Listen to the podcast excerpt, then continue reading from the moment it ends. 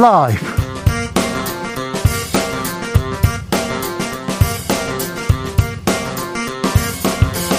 2022년 7월 28일 목요일입니다. 안녕하십니까. 주진우입니다.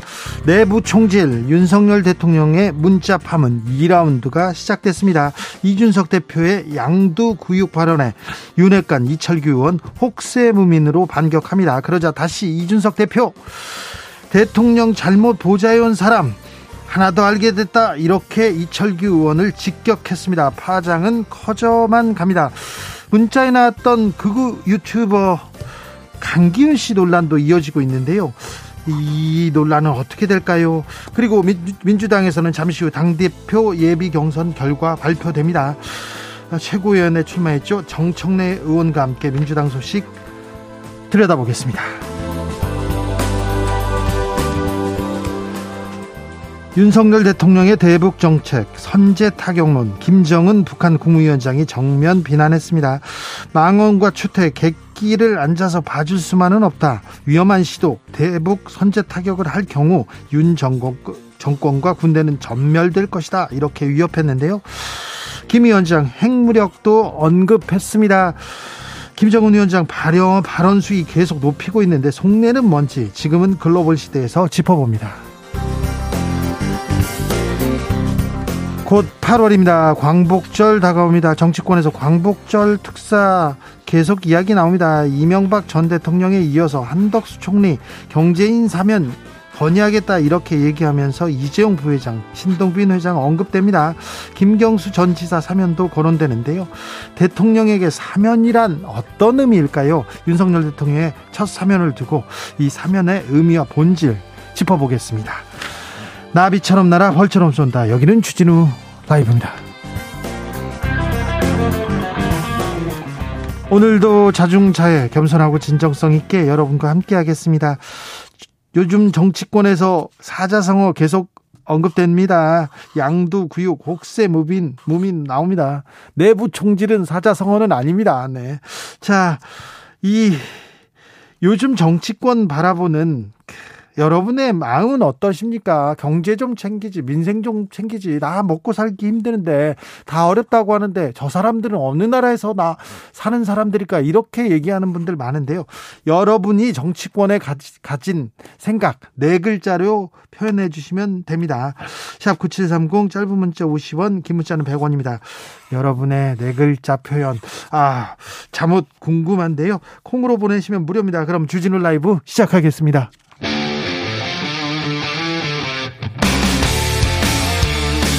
탐사보도 외길 인생 20년. 주 기자가 제일 싫어하는 것은?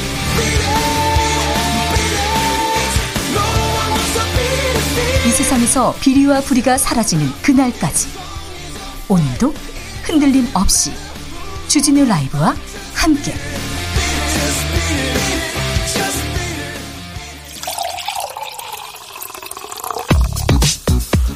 진짜 중요한 뉴스만 쭉 뽑아냈습니다. 주스. 정상근 기자 어서 오세요. 네, 안녕하십니까? 현 정치권을 바라보는 네 글자 표현 뭔지 우리 청취자분들한테 여쭤봤습니다. 아유, 주라 청취자분들의 또 실력이 또 능력이 굉장 굉장하기 때문에 네, 기대가 됩니다. 정상근 기자. 네. 현 정치권 네 글자를 표현하면 어떻게 해? 현 정치권을 네 글자로 표현하면 그 주라 정치로 하겠습니다. 아이고. 네. 좋습니다. 주라 뭔가 표현을 하려면은 네. 알아야 되잖아요. 아, 그러면 네. 주라 정치 좋습니다. 정상근 기자 아주 좋아. 네. 아, 네. 괜찮았습니까? 네, 좋습니다. 네. 8434님께서 참 우습다. 네. 9176님, 점입 가경. 맞습니다. 점입 가경입니다. 자, 이렇게 점입 가경 중인 정치권. 그런데 북한 김정은 위원장 위협적인 발언 쏟아냅니다. 네, 김정은 북한 국무위원장이 윤석열 정부가 이 대북 선제 타격 등 위험한 시도에 나설 경우 전멸할 것이다라는 말을 했습니다. 단서를 달긴 했으나 전멸을 썼어요, 또. 네, 새 정부 출범 이후 남측 정부에 대한 첫 공식 입장인데요. 네. 김정은 위원장은 어제 전승절 기념 행사 연설에서 이 남조선 정권 과 군부 군부 깡패들이 이 선제적으로 우리 군사력의 일부분을 무력화시키거나 어, 맞을 수 있다고 생각한다면 천만하다라면서 어, 위험한 시도는 즉 즉시 강력한 힘에 의해 응징될 것이며 어, 윤석열 정권과 그의 군대는 전멸될 것이다라고 말했습니다. 네. 어, 특히 윤석열 대통령에 대해서는 직함 없이 이름을 그대로 부르기도 했는데요. 어, 김정은 위원장은 어, 윤석열 대통령과 그 군사 깡패들이 부리는 추태와 객기를 가만히 앉아서 봐줄 수만은 없다라고 말했고요. 예. 미국에 대해서도 미국과의 그 어떤 군사적 충돌에도 대처할 철저한 준비가 돼 있다라고 말했습니다. 대통령실에서는 아, 깊은 유감 을 표현하면서 항시 대비 태세를 갖췄다고 했습니다. 윤석열 대통령은 오늘 정조 대항함 진수식에 갔네요. 네, 해상에서 북한의 탄도미사일을 요격할 수 있는 차세대 이지스 구축함 1번함인 이 정조 대항함이 오늘 진수가 됐습니다. 8,200톤급인데요. 해군의 네 번째 이지스함으로 2024년 말 해군에 인도돼서 실전 배치될 예정입니다. 그런데 이 얘기는 다 들어가고 김건희 여사 노란 치마만 보여요. 이런 얘기만 나와요? 네, 어, 김건희 여사가 모처럼 공식 석상의 모습을 드러냈는데요. 네. 어, 함정에 연결된 줄을 도끼로 자르는 진수식을 거행했습니다. 네. 자, 내부 총질 문자 2라운드 들어갑니다. 강기훈이란 이름이 나왔는데요. 아, 논란 이어집니다. 네, 박홍근 민주당 원내대표는 오늘 정책조정회의에서 이 강기훈 씨는 구구 정당인 자유의 새벽당 대표였다는데 어, 과거의 행적을 보면 이 탄핵의 서막, 여론 조작, 4.15 부정선거 등 왜곡된 영상을 올리면서 활동한 인물이다라고 했고요. 어, 이렇게 극단적인 인물이 윤석열 정부 대통령실에서 일하고 있다는 사실은 너무나 충격적이라고 비판했습니다. 그렇습니다. 어, 또한 문재인 전 대통령의 경남 양산 사저 앞에서 원색적 욕설을 하며 시위를 벌인 유튜버 안정건 씨의 누나 안모 씨가 행정요원으로 채용됐다는 사실을 거론하면서 이 극우 유튜버 누나 채용에 이어서 이번에는 극우 유튜버 당사자가 근무하고 있다는 사실이 드러났다라면서 이 대한민국 대통령실이 극우 유튜버들의 일자리 요람이 되고 있다라고 비판했습니다. 자, 대통령실에서도 대답했어요? 네, 대통령실 관계자는 대통령실이 한 사람의 생각에 좌우된다는 발상 자체를 이해하기 어렵다라면서 이 민주당도 집권 경험이 있는 당인데 행정관 한 명의 생각에 대통령실 업무가 좌지우지된다는 건 있을 수 없다는 걸 충분히 알 수 있다라고 반박했습니다. 어, 그러면서 어떤 한 사람을 극우, 극, 극좌라고 평가하는 것은 매우 위험하다라고 했고요. 어, 누구도 그것을 단정적으로 말할 수 없다라고 주장했습니다. 어, 일부 극우적 발언을 했다고 해서 또 그 사람을 극우라고 단정할 수 없다라고 얘기를 했고요. 예. 어, 다만 강기훈 씨가 어떤 경로로 대통령실 행정관에 채용됐는지에 대해서는 어, 행정관과 행정요원의 신상을 공개하지 않고 있다며 어, 밝히지 않았습니다. 어떤 능력이 있어서 어떤 경력이 있어서 채용됐는지에 대해서는 얘기를 해야 될 것 같습니다. 너무 많은 지금 인사에 대한 잡음이 나오고 있어요. 근데 강기훈 씨가 어, 박근혜 전 대통령 탄핵이 중국이 박근혜 전 대통령 탄핵의 배우라고 얘기하고 그때 그 수사 윤석열 대통령이 한 수사인데 그때 그 부분에 대해서도 중국이 뒤에서 배우가 있다 이런 얘기를 했어요. 이런 정도면 어, 좌파 우파가 아니라 기본적으로 상식이 좀 부족하거나 이거 사실관계를 파악해 보지 않고 그냥 누구를 공격하려고만 한 사람이라고 생각할 수 있어요. 국민들 눈높이에서 보면요. 어떤 사람을 극우냐 극자냐 사상에 대해서 묻고 아, 그 편 짓는 거 매우 위험한 거 동의합니다. 그렇지만 너무 극우처럼 얘기를 하고 있어요. 어, 극우처럼 얘기하는 것도 그렇지만 국민의 생각에서 좀 동떨어져 있는데 이 부분에 대해서 대통령실에서 좀 대답을 해야 됩니다. 이 부분에 대해서는 2부 어, 기자들의 수다에서 잘 좀 따져보겠습니다. 4651님, 제발 좀 잘해, 제발 잘해 나왔습니다. 7728님, 고집불통. 어, 7080님께서 엉망진창 나왔습니다. 이미성님 오합지졸 얘기 나옵니다. 9107님 개그정치 얘기합니다. 지금 엉망진창, 칭창이 오합지졸이다. 개그정치다. 이거 대통령실, 대통령실한테 지적하는 내용이기도 합니다. 그거 좀 새겨 들어야지요. 왜 지지율이 그 정도 나오는지 좀, 아, 새겨야 될 거 아닙니까? 좀 고치려고 노력은 해야 될 거 아닙니까? 김혜경 여사 김혜경 씨입니다. 이재명 의원의 부인 법인카드 논란과 관련해서 참고인 조사를 받고 있던 사람이 사망했다는 소식 전해졌습니다. 네, 경찰이 이재명 의원의 배우자 김혜경 씨를 둘러싼 법인카드 유용 의혹을 수사 중인 가운데 참고인 신분으로 경찰 조사를 받은 적 있는 남성이 자택에서 숨진 채 발견된 일이 있었습니다. 어, 경기 남부경찰청에 따르면 그제 오후 40대 남성이 경기도 수원시 자택에서 숨진 채 발견됐는데요. 어, 극단적인 선택을 했을 가능성이 큰 것으로 전해지고 있습니다. 경찰 조사를 받고 있었다고요? 네, 어, 다만 이 남성이 숨진 사실과 김혜경 씨의 법인카드 의혹 또는 경찰 조사와의 관련이 있는지 여부는 확인되지 않았는데요. 어, 경찰은 이 남성은 여러 참고인 중 한 명으로 한 번 조사하고 끝난 사람이다라고 했고요. 이 사건의 관여 정도로 볼 때 피의자로 전환될 가능성은 전혀 없었던 인물이라고 말하기도 했습니다. 왜 이런 선택을 했는지 좀 그 원인이 이유가 좀 밝혀졌으면 합니다. 김용진 경기도 부지사 이분이 실세 부지사라고 하는데요. 어제 뭐 어, 도의원들과의 자리에서 술잔을 던졌다고요? 네, 김용진 경기도 경제부지사가 취임 하루 전인 어제 어, 경기도의회 국민의힘 광미숙 대표위원과 어, 저녁을 먹는 자리에서 술잔을 던졌다라는 주장이 제기됐습니다. 어, 용인시의 한 음식점이었다고 하고요. 이 광미숙 대표의원 외에 이 민주당 남종섭 대표의원도 함께했고 다른 배석자는 없었다라고 합니다. 어, 이 자리는 김용진 부지사의 요청으로 이루어졌다라고 하고요. 화기애애한 분위기에서 진행이 됐는데 어, 지난 26일 민주당이 제안한 여야정 협의체 구성 등을 논의하는 과정에서 분위기가 급변했다고 합니다. 어, 말다툼을 벌인 사람은 김용진 부지사와 남종섭 대표 의원인데요. 어, 그런데 화가 난 김용진 부지사가 맞은편에 앉아 있던 광미숙 대표 의원을 향해 술잔을 던졌다라는 겁니다. 다쳤습니까? 어, 다행히 광미숙 의원은 맞지 않았고 다치지도 않았는데요. 다만 술잔에 의해 접시가 깨졌고 큰 충격을 받았다라고 합니다. 어, 국민의힘은 기자회견을 열고 김용진 부지사의 행위는 도의회와 여성 대표의원에 대한 폭력이자 경기도민 전체에 대한 테러라고 비판했습니다. 윤석열 정부 첫 대법관의 오석준 제주지방법원장이 지명됐습니다. 네, 윤석열 정부가 임명할 첫 대법관 후보로 오석준 제주지방법원장이 선정이 됐습니다.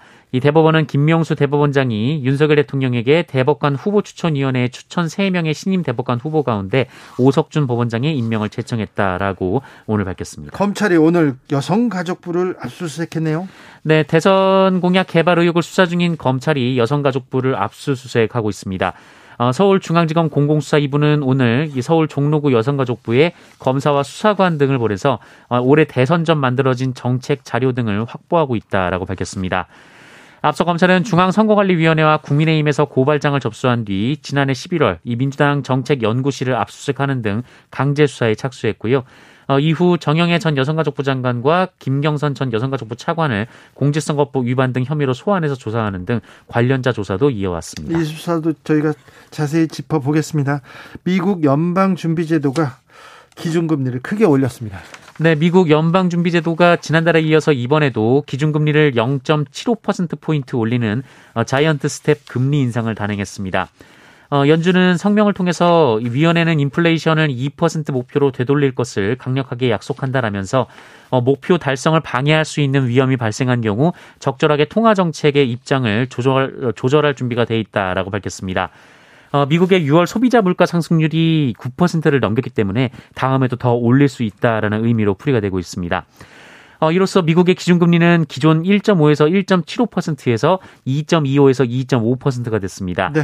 어, 한국의 기준금리가 2.25%니까 한미 금리가 역전이 됐는데요. 네. 어, 이는 2020년 2월 이후 2년 반 만입니다. 또 올린답니다. 금리는 계속 올라갑니다. 이자도 계속 올라간다는 거 유념하셔야 됩니다. 코로나 상황은 어떻습니까? 네, 오늘 코로나19 신규 확진자 수 8만 8,344명으로 어제보다 1만 1천여 명 정도 줄었습니다. 어, 지난주에 비해서 1.2배, 2주 전에 비해서는 2.3배로 doubling이 이어지다가 다소 줄어드는 추세이긴 합니다. 어, 그러나 위중증 환자 수는 계속 늘고 있어서요. 오늘 발표된 위중증 환자 수는 196명으로 어제보다 19명 늘었고요. 네. 사망자는 25명이 나왔습니다. 예, 한편 전문가들은 여름철 코로나19 재유행의 정점이 당초 예상보다 이른 1, 2주 내에 도달할 수 있고 정점의 규모도 기존 전망치보다 작은 수준에서 형성될 것이다라고 분석하기도 했습니다. 코로, 코로나 상황이 심각합니다. 좀 각별히 유념하시고 주 의하셔야 됩니다. 네. 어, 과학 방역이라고 하는데 어떤 게 과학적인지는 잘 모르겠습니다만 최근에는 검사를 안 받는 사람이 많아요. 지금 것은 아, 아픈 것 같다. 그러면 선제적으로 검사 받아라. 얼마 전까진 그렇게 방역 당국에서 얘기하다가 얼마 전부터 받으려면 돈 내야 돼요. 이렇게 얘기하니까 어, 그리고 확진자한테 어떻게 어떻게 해줘라. 정부의 또 손길이 닿지 않는다. 이런 얘기가 많기 때문에 그럼 코로나 걸렸어도 나 검사 안 받아. 나 안 갈래. 혼자서 그냥 치료할래. 이런 분들이 많아서요. 어, 코로나 확진자 수보다 훨씬 많은 확진자가 지금 돌아다니고 있다는 거 생각하셔야 됩니다. 네, 조심하셔야 됩니다. 포스코 사내하청 노동자를 원청 소속으로 인정한 판결이 나왔습니다. 네, 포스코 광양, 광양 제철소의 이 사내 하청 업체 노동자들이 자신들을 포스코 노동자로 인정해달라며 낸 소송에서 11년 만에 최종 승소했습니다. 어, 대법원이 완성차, 부품사, 타이어 제조사 등 이 자동차 업종 기업의 불법 파견을 인정한 적은 있지만 제철 업종 기업의 불법 파견을 인정한 것은 이번이 처음입니다. 어, 대법원 3부는 오늘 포스코 사내하청업체 소속 노동자 59명이 포스코를 상대로 낸 근로자 지위 확인 소송 두 건에서 어, 정년이 지난 4명을 제외한 나머지 노동자들에 대해서는 원고 승소인 원심 판결을 확정했습니다. 어, 이들은 주로 1990년대 하청업체에 입사해서 포스코 광양 제철소에서 일해왔는데요. 어, 제철소 공정 업무를 맡았기 때문에 어, 이들은 자신들의 고용 형태가 불법 파견이라면서 소송을 제기한 바 있습니다. 어, 1심은 원고들의 청구를 기각을 했는데요. 2심은 해당 업무는 제철소 공정에서 필수적인 부분이고 이 포스코 정규직들과의 업무와도 밀접하게 관련돼 있다라며 어, 원고의 손을 들어줬습니다. 해병대에서 또 가혹행위가 발생했습니다. 네, 시민단체 군인권센터는 오늘 기자회견을 열고 지난달 22일 해병 2사단 예하 모 부대에서 모 일병이 어, 선임인 모 상병에게 구타와 가혹행위를 당한 뒤 기절해서 병원으로 이송되는 사건이 일어났다라며 제보 내용을 공개했습니다. 기절했다고요? 네, 이에 따르면 모 일병은 지난 6월 초부터 이 모 상병으로부터 괴롭힘과 폭행에 시달렸다라고 하고요. 아, 지난달 19일 초소 근무 중에는 모 상병이 모 일병에게 완전 무장 상태에서 2시간 30분 동안 차렷 자세로 근무하도록 명령했다라고 밝혔습니다. 아울러 다른 중대 선임 기수를 외우지 못했다라는 이유로 뺨을 7, 8대 때렸다라고 하고요. 어, 개처럼 짖으라 이런 지시를 내렸다고도 하고 또 다시 명치를 2, 30분간 폭행했다라고 밝혔습니다. 어, 같은 달 22일에도 이 초소에서 구타와 괴롭힘을 당한 모 일병은 결국 의식을 잃고 쓰러져서 민간 병원으로 이송이 됐는데요. 어, 현재 외상 후 스트레스 장애로 다시 병원에 입원해서 치료 중이라고 합니다. 어, 그런데 이 부대 간부 일부가 어, 해당 일병에게 어, 너를 강하게 키우려고 한 것이다라는 연락을 한 것으로 전해졌고요. 어, 소속 대대의 주임원사는 일병 때는 누구나 힘들다라거나 어, 너의 정신적인 문제다라는 등의 발언을 한 것으로 전해졌습니다. 명백한 2차 가입니다. 강하게 키우려고 구타했다고요? 이 간부 강하게 키우고 싶습니다. 누구 마음대로 누구를 키우고 말고 구타로 강하게 만드는 그런 경우가 어디 있어요? 그런 경우가 해병대에서 또 가혹행위가 있었습니다. 간부도 그렇고요. 주임 원사도 누구나 힘들다. 맞으면 힘들죠. 원사님도 한번 맞아봐야 되겠습니까? 그러면 안 되죠. 누가 누구를 때, 때릴 자격을 줬습니까? 당신한테? 해병대에서 가 계속 이렇게 있는데 해병대는 강하다. 우리는 막아야 된다. 어 이런 얘기가 가혹행위가 밖에 어, 누설되면 안 된다 이런 얘기를 하시는데 이번 엄중 문책 필요합니다. 해병대 이 문제를 어떻게 처리하는지 주임원사 어떻게 되는지 그리고 간부 얼마나 강하게 키... 이 간부가 강하게 키운다고요? 구타로 강하게 되는 그런 일은 없어요. 이 간부님 강하게 키우고 싶네. 이 해병대에서 이런 일 계속돼 해병대 이 이거 줄줄이 이 지휘부까지 문책해야 됩니다. 이거 해임이 아니라 구속할 만한 내용입니다. 얼마나 가, 계속되는 폭행으로 기절했어요. 기절했어요. 사람이 죽을 뻔했어요. 이걸 보고 강하게 키운다고요? 이분들 강하게 아, 주임 원사님 아 그리고 이 간부 어떻게 했는지 계산 제가 계속 쫓아가면서 취재해가지고 여러분들한테도 알려드리겠습니다. 해병대 어떻게 하는지 지켜보겠습니다. 해병대 사령관 어떻게 하는지 지켜보겠습니다. 네. 하, 참. 여기까지 하겠습니다. 주스 정상근 기자 함께했습니다. 고맙습니다. 해병대 구타사 행위 또 발생했습니다. 또 얼마나 얼마나 많은 가혹 행위가 아직도 군에서 있는지 이런 거는 좀 찾아서 좀 하, 앞으로는 이런 일이 발생하지 않도록 좀 해야 될 것 같습니다. 요즘 정치권 상황 좀 네 글자로 표현해 주세요. 이렇게 했는데 아, 많은 분들이 울분을 토하고 있습니다. 아, 한정숙님께서는 딴 세상 일 같다고 하셨고요. 유성환님 끼리끼리 이재영님 대량 난감 8344 아수라장 9206 가지가지 이재영님 일들 안 해? 1902님 산 넘어 산 4689님 나만 최고 899님 지지부진 장영기님 진흙 탕속 아, 김민수님 소탐대실 7572님 적반하장 얘기 나옵니다. 계속 내 나만 잘했다. 내 목소리만 크다. 다 이겨야 한다는 태도 질타하고 계십니다. 교통정보센터 다녀올까요? 이승미 씨.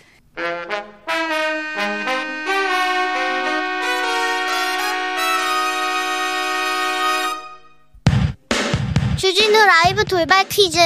오늘의 돌발 퀴즈는 객관식으로 준비했습니다. 문제를 잘 듣고 보기와 정답을 정확히 적어 보내주세요. 이것을 타고 닐 암스트롱과 함께 인류 최초로 달 표면을 걸었던 우주비행사. 버즈 올드린의 우주복이 우리 돈으로 약 36억 원에 낙찰됐습니다. 이 우주복은 이걸 임무 당시 올드린이 우주선 내에서 착용한 것인데요. 1969년 7월 인류 역사상 처음으로 달 표면에 착륙한 미국의 유인 우주선인 이것의 이름은 무엇일까요? 보기 드릴게요. 1번 은하철도 999, 2번 아폴로 11호. 다시 들려드릴게요. 1번 은하철도 999, 2번 아폴로 11호. 샵 9730 짧은 문자 50원 긴 문자는 100원입니다. 지금부터 정답 보내주시는 분들 중 추첨을 통해 햄버거 쿠폰 드리겠습니다. 주진우 라이브 돌발 퀴즈 내일 또 만나요.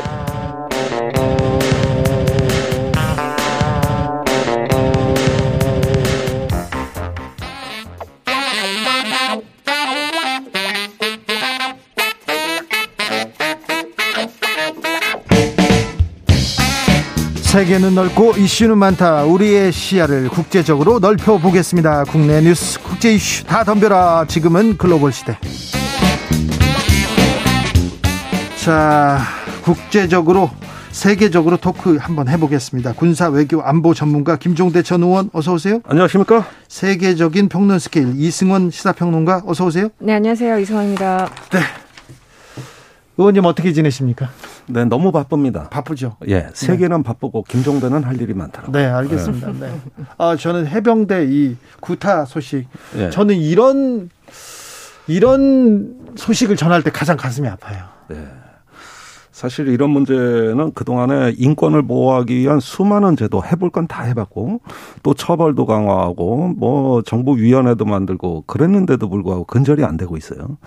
그래서 이제는 이런 것들이 범죄일 뿐만 아니라 정말 나쁜 일이고 나에게도 큰 수치라는 걸 어떻게 내면적으로 수용하게 할 것이냐. 좀 더 근원적인 접근을 해야 될 것 같아요. 이게 도대체 제도의 문제인가, 기강의 문제인가, 어떤 그 교육의 문제인가, 이거 다 해당된다고 저는. 인권 교육이 필수적이고요. 만약에 그 부대에서 구타 구타 같은 그런 일들 가혹행위가 있을 때 처벌도 좀 엄격하게 해야 된다고 봅니다. 요즘은 거의 징계를 안 하고 다 재판에 보냅니다. 네. 사실은 그 웬만한 거 아 저런 것도 재판에 와야 되나 할 정도로 음. 다 가거든요. 어, 심지어 언어 폭력도 다 그렇고 예. 인터넷에서 비방한 것도 전부 재판이에요. 그래서 제 생각에는 이 군대라는 고립되고 특수한 상황에서 단절과 상실감 그것이 이제 혐오와 폭력으로 연결되는 고리 예, 여기까지 좀 미쳐야 될 것 같거든요. 이건 군대 문화의 변화까지도 수반이 돼야 될 사항이다. 예, 아직 또 갈 길이 멉니다. 갈 길이 멉니다. 네. 그리고 최근에 한강 주변에서 용산 주변도 마찬가지입니다. 한강 주변에서 드론이나 뭐 촬영 그런 게 다 제약이 너무 커서 문화계에서 불만이 매우 큽니다. 음. 그러니까 원래 그 서울은 들어온 비행 금지 구역이에요. 서울이 전체적으로 예. 그렇습니까? 그렇습니다. 그런데 지금까지는 음. 어떻게 얘기하고 어디에서 뭐 촬영 협조를 구하고 그럴 때는 다르죠. 다르죠. 예. 근데 요새는 허가가 안 나나 봐요. 그래서 그게 대통령실이 용산으로 오면서부터 예견됐던 우려 사항이거든요. 네. 사실은 그 미래 그 운송 체계가 드론 택시라 그러는데 그게 한강으로 지나다닐 거고 한강에서 주로 가야죠. 예. 한강이 지금은 또 저 회전익 헬기 상업용 군사용 헬기의 항로예요. 음. 네. 고층 빌딩 사이로 못 다니지 않습니까? 네. 그래서 이 한강이 중요한 트래픽이 걸리는 데거든요. 예. 그러니까 드론, 회전익 이런 어떤 그 여러 가지가 있는데 만약에 지금의 그 비행 금지 구역이라든가 이런 어떤 또 경고하는 그 A, B, C로 나눠진 세 개의 구역이 있는데 이걸 재설정하게 되면은 그 용산 일대 한강은 사실 비행이 어렵습니다. 음. 다른 한강도 다른 동네 한강도 마찬가지라고 합니다 요새는. 아 그러니까 이게 처음부터 이런 걸 검토하고 용산에 집무실이 왔어야 되는데 일단 와버린 다음에 검토를 하니까 이제 이런 문제들이 터지는 거죠. 이승원 평론가한테 물어보겠습니다. 강제 북송 논란, 탈북민의 강제 북송 논란 어떻게 보십니까? 먼저 제가 평론가님한테 묻고 싶습니다. 음, 이 논란 어떻게 보냐고요? 네. 어, 그냥 정치 공세죠. 그렇습니까? 네. 전 한마디로 정리를 하겠습니다. 정치 네. 공세일 뿐입니다. 네. 어, 이번 정부 들어서 국민의힘이 지금 안간힘을 쓰고 있는 이제 여러 가지 이슈 중에 국민의 삶에 직결되는 부분보다는 북한 이슈들에 대해서 유독 많은 에너지와 자원을 쏟고 있다는 느낌을 지울 수가 없거든요. 정권 초부터 서해 공무원 피살 사건부터 네, 북송 논란, 이 있었고 2018년 남북 정상회담 당시에 뭐 US 그 USB에 뭐가 들었는지 한번 들여다보자. 계속 북한 관련 이슈에만 엄청난 자원을 쏟고 있지 않습니까? 그리고 그것을 증명하는 과정에서도 권영세 통일부 장관 얘기 다르고 한기호 TF 단장 얘기 다르고 하여튼 여당 내에서 이제 다른 얘기를 하고 있고요.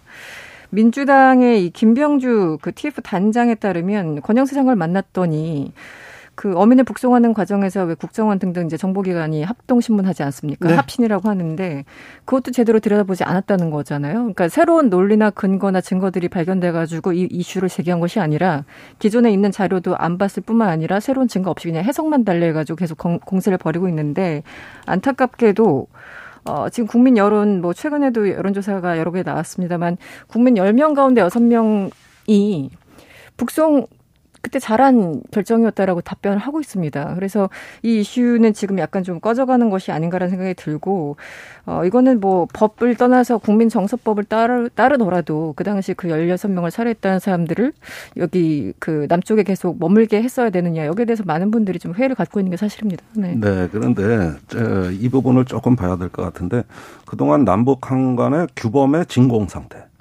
우리 어떤 법과 도덕과 양심이 미치지 못하는 분단의 사각지대에서 안타까운 생명이 쓰러져간 사건들이에요. 예. 서해 사건 그렇고 음. 또 동해 사건도 비슷한 면이 있죠. 그러니까 이런 걸 성찰해 보자.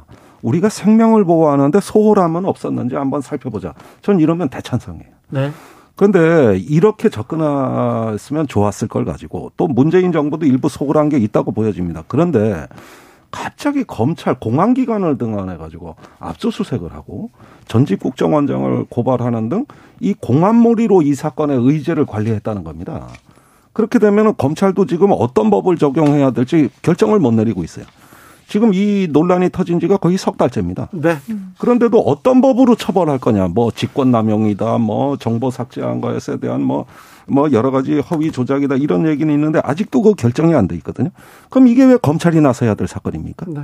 그게 아니라 우리의 집단 지성이 나서고 새로운 규범을 만드는 좀 창조적인 방향으로 나가야 되는데 이게 결국은 끝을 할 수 없는 정쟁이 돼버린 거예요. 예. 이게 언제 끝날지 알 수가 없는 거예요. 예.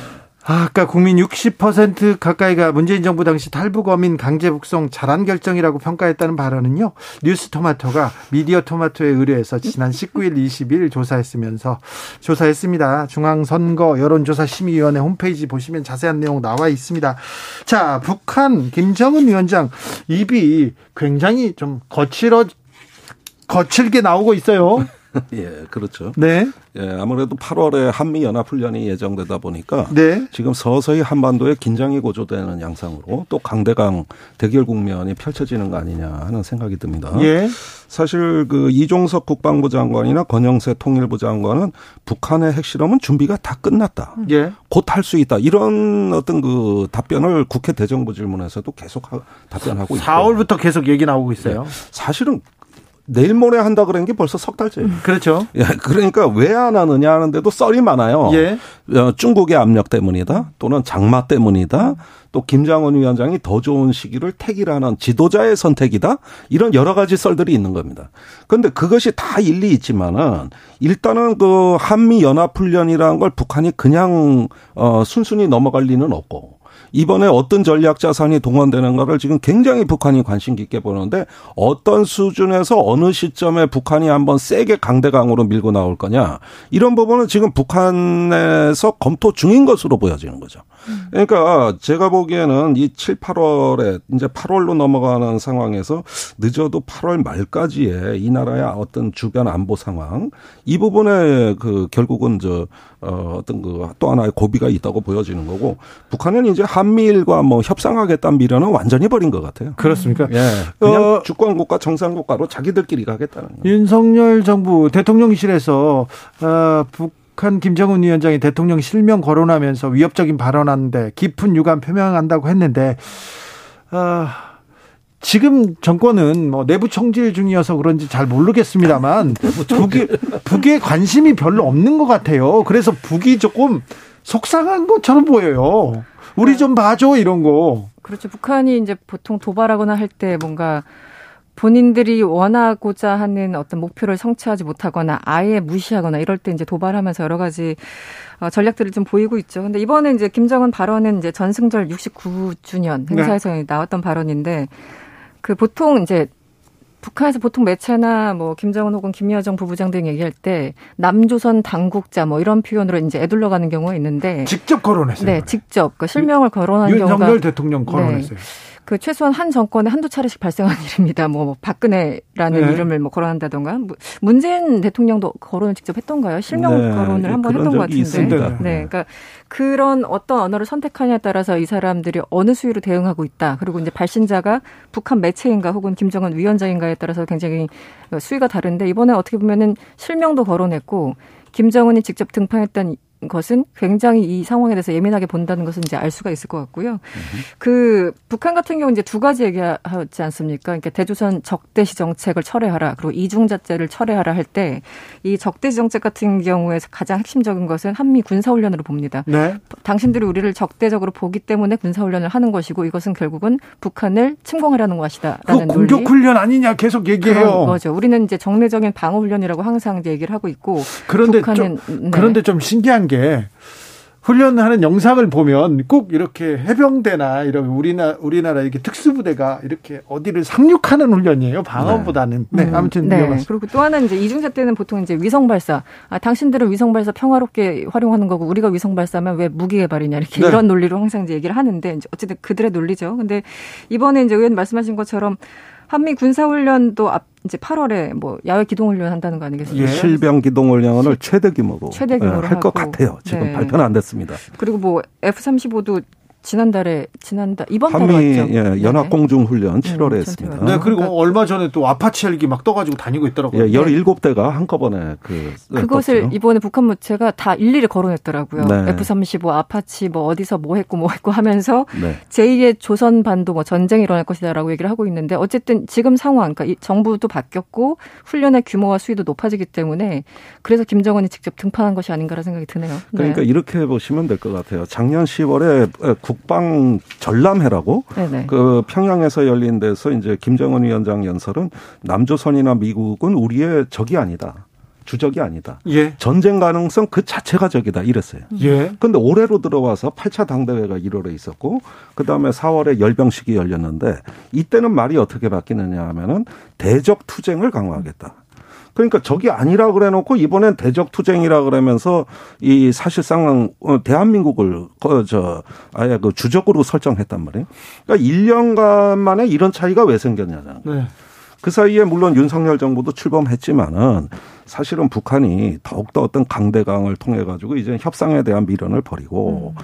자기 갈 길 가겠다는 걸 내부적으로 강화한 것 같아요. 아니 근데 협상을 네. 안 하고 내 자기 갈 길, 자기 갈 길을 어떻게 가겠다고 하는 건가? 북한이요. 아니 그러니까 지금 데가 어디 있어요? 이 우크라이나 전쟁으로 벌어진 신냉전에서 기회의 창문이 열렸다고 보는 것이죠. 네. 최근에 중국 러시아 즉 북방 정책으로 바뀌, 바뀌고 반면에 한미일에 대해서는 이제 그 고개를 돌려버리는 것이죠.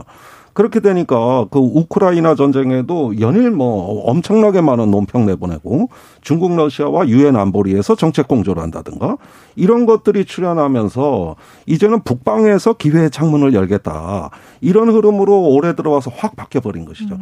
이런 점에서는 이 북한이 이제 어, 어떤 그 대적 투쟁 또 뭐 한국에 대해 가지고 윤석열 정부와 이제 그 군대가 전멸할 것이다 이런 식의 표현을 보면은 어 제가 보기에는 그 올해 안에 상당한 수준의 군사적 긴장이 있을 것으로 보고 대비해야 될 것 같습니다. 일단 긴장을 고조시켜 놓고 보겠다 이런 생각이 좀 있는 것 같아요. 그렇죠. 그 실제 우리 뭐 당장 연평도도 그렇고 실제 사건들이 일어났잖아요. 이게 네. 역사 속에 있는 게 아니라 불과 한 10여 년 전에 일어났던 일들, 여러 가지 물리적인 어떤 갈등들, 그리고 직접적인 충돌들이 실제 있었고, 그것이 두 번, 세 번 일어나지 말라는 법이 또 없는 겁니다. 근데 제가 주목했던 거는 이번에 이제 김정은이 어제 했던 얘기 중에 미국을 향해서 이런 얘기를 해요. 우리의 안전과 근본 이익을 계속 침해하려 든다면 반드시 더 큰 불안과 위기를 감수해야 된다. 여기서 이 근본 이익이란 단어 어디서 많이 들어보셨죠?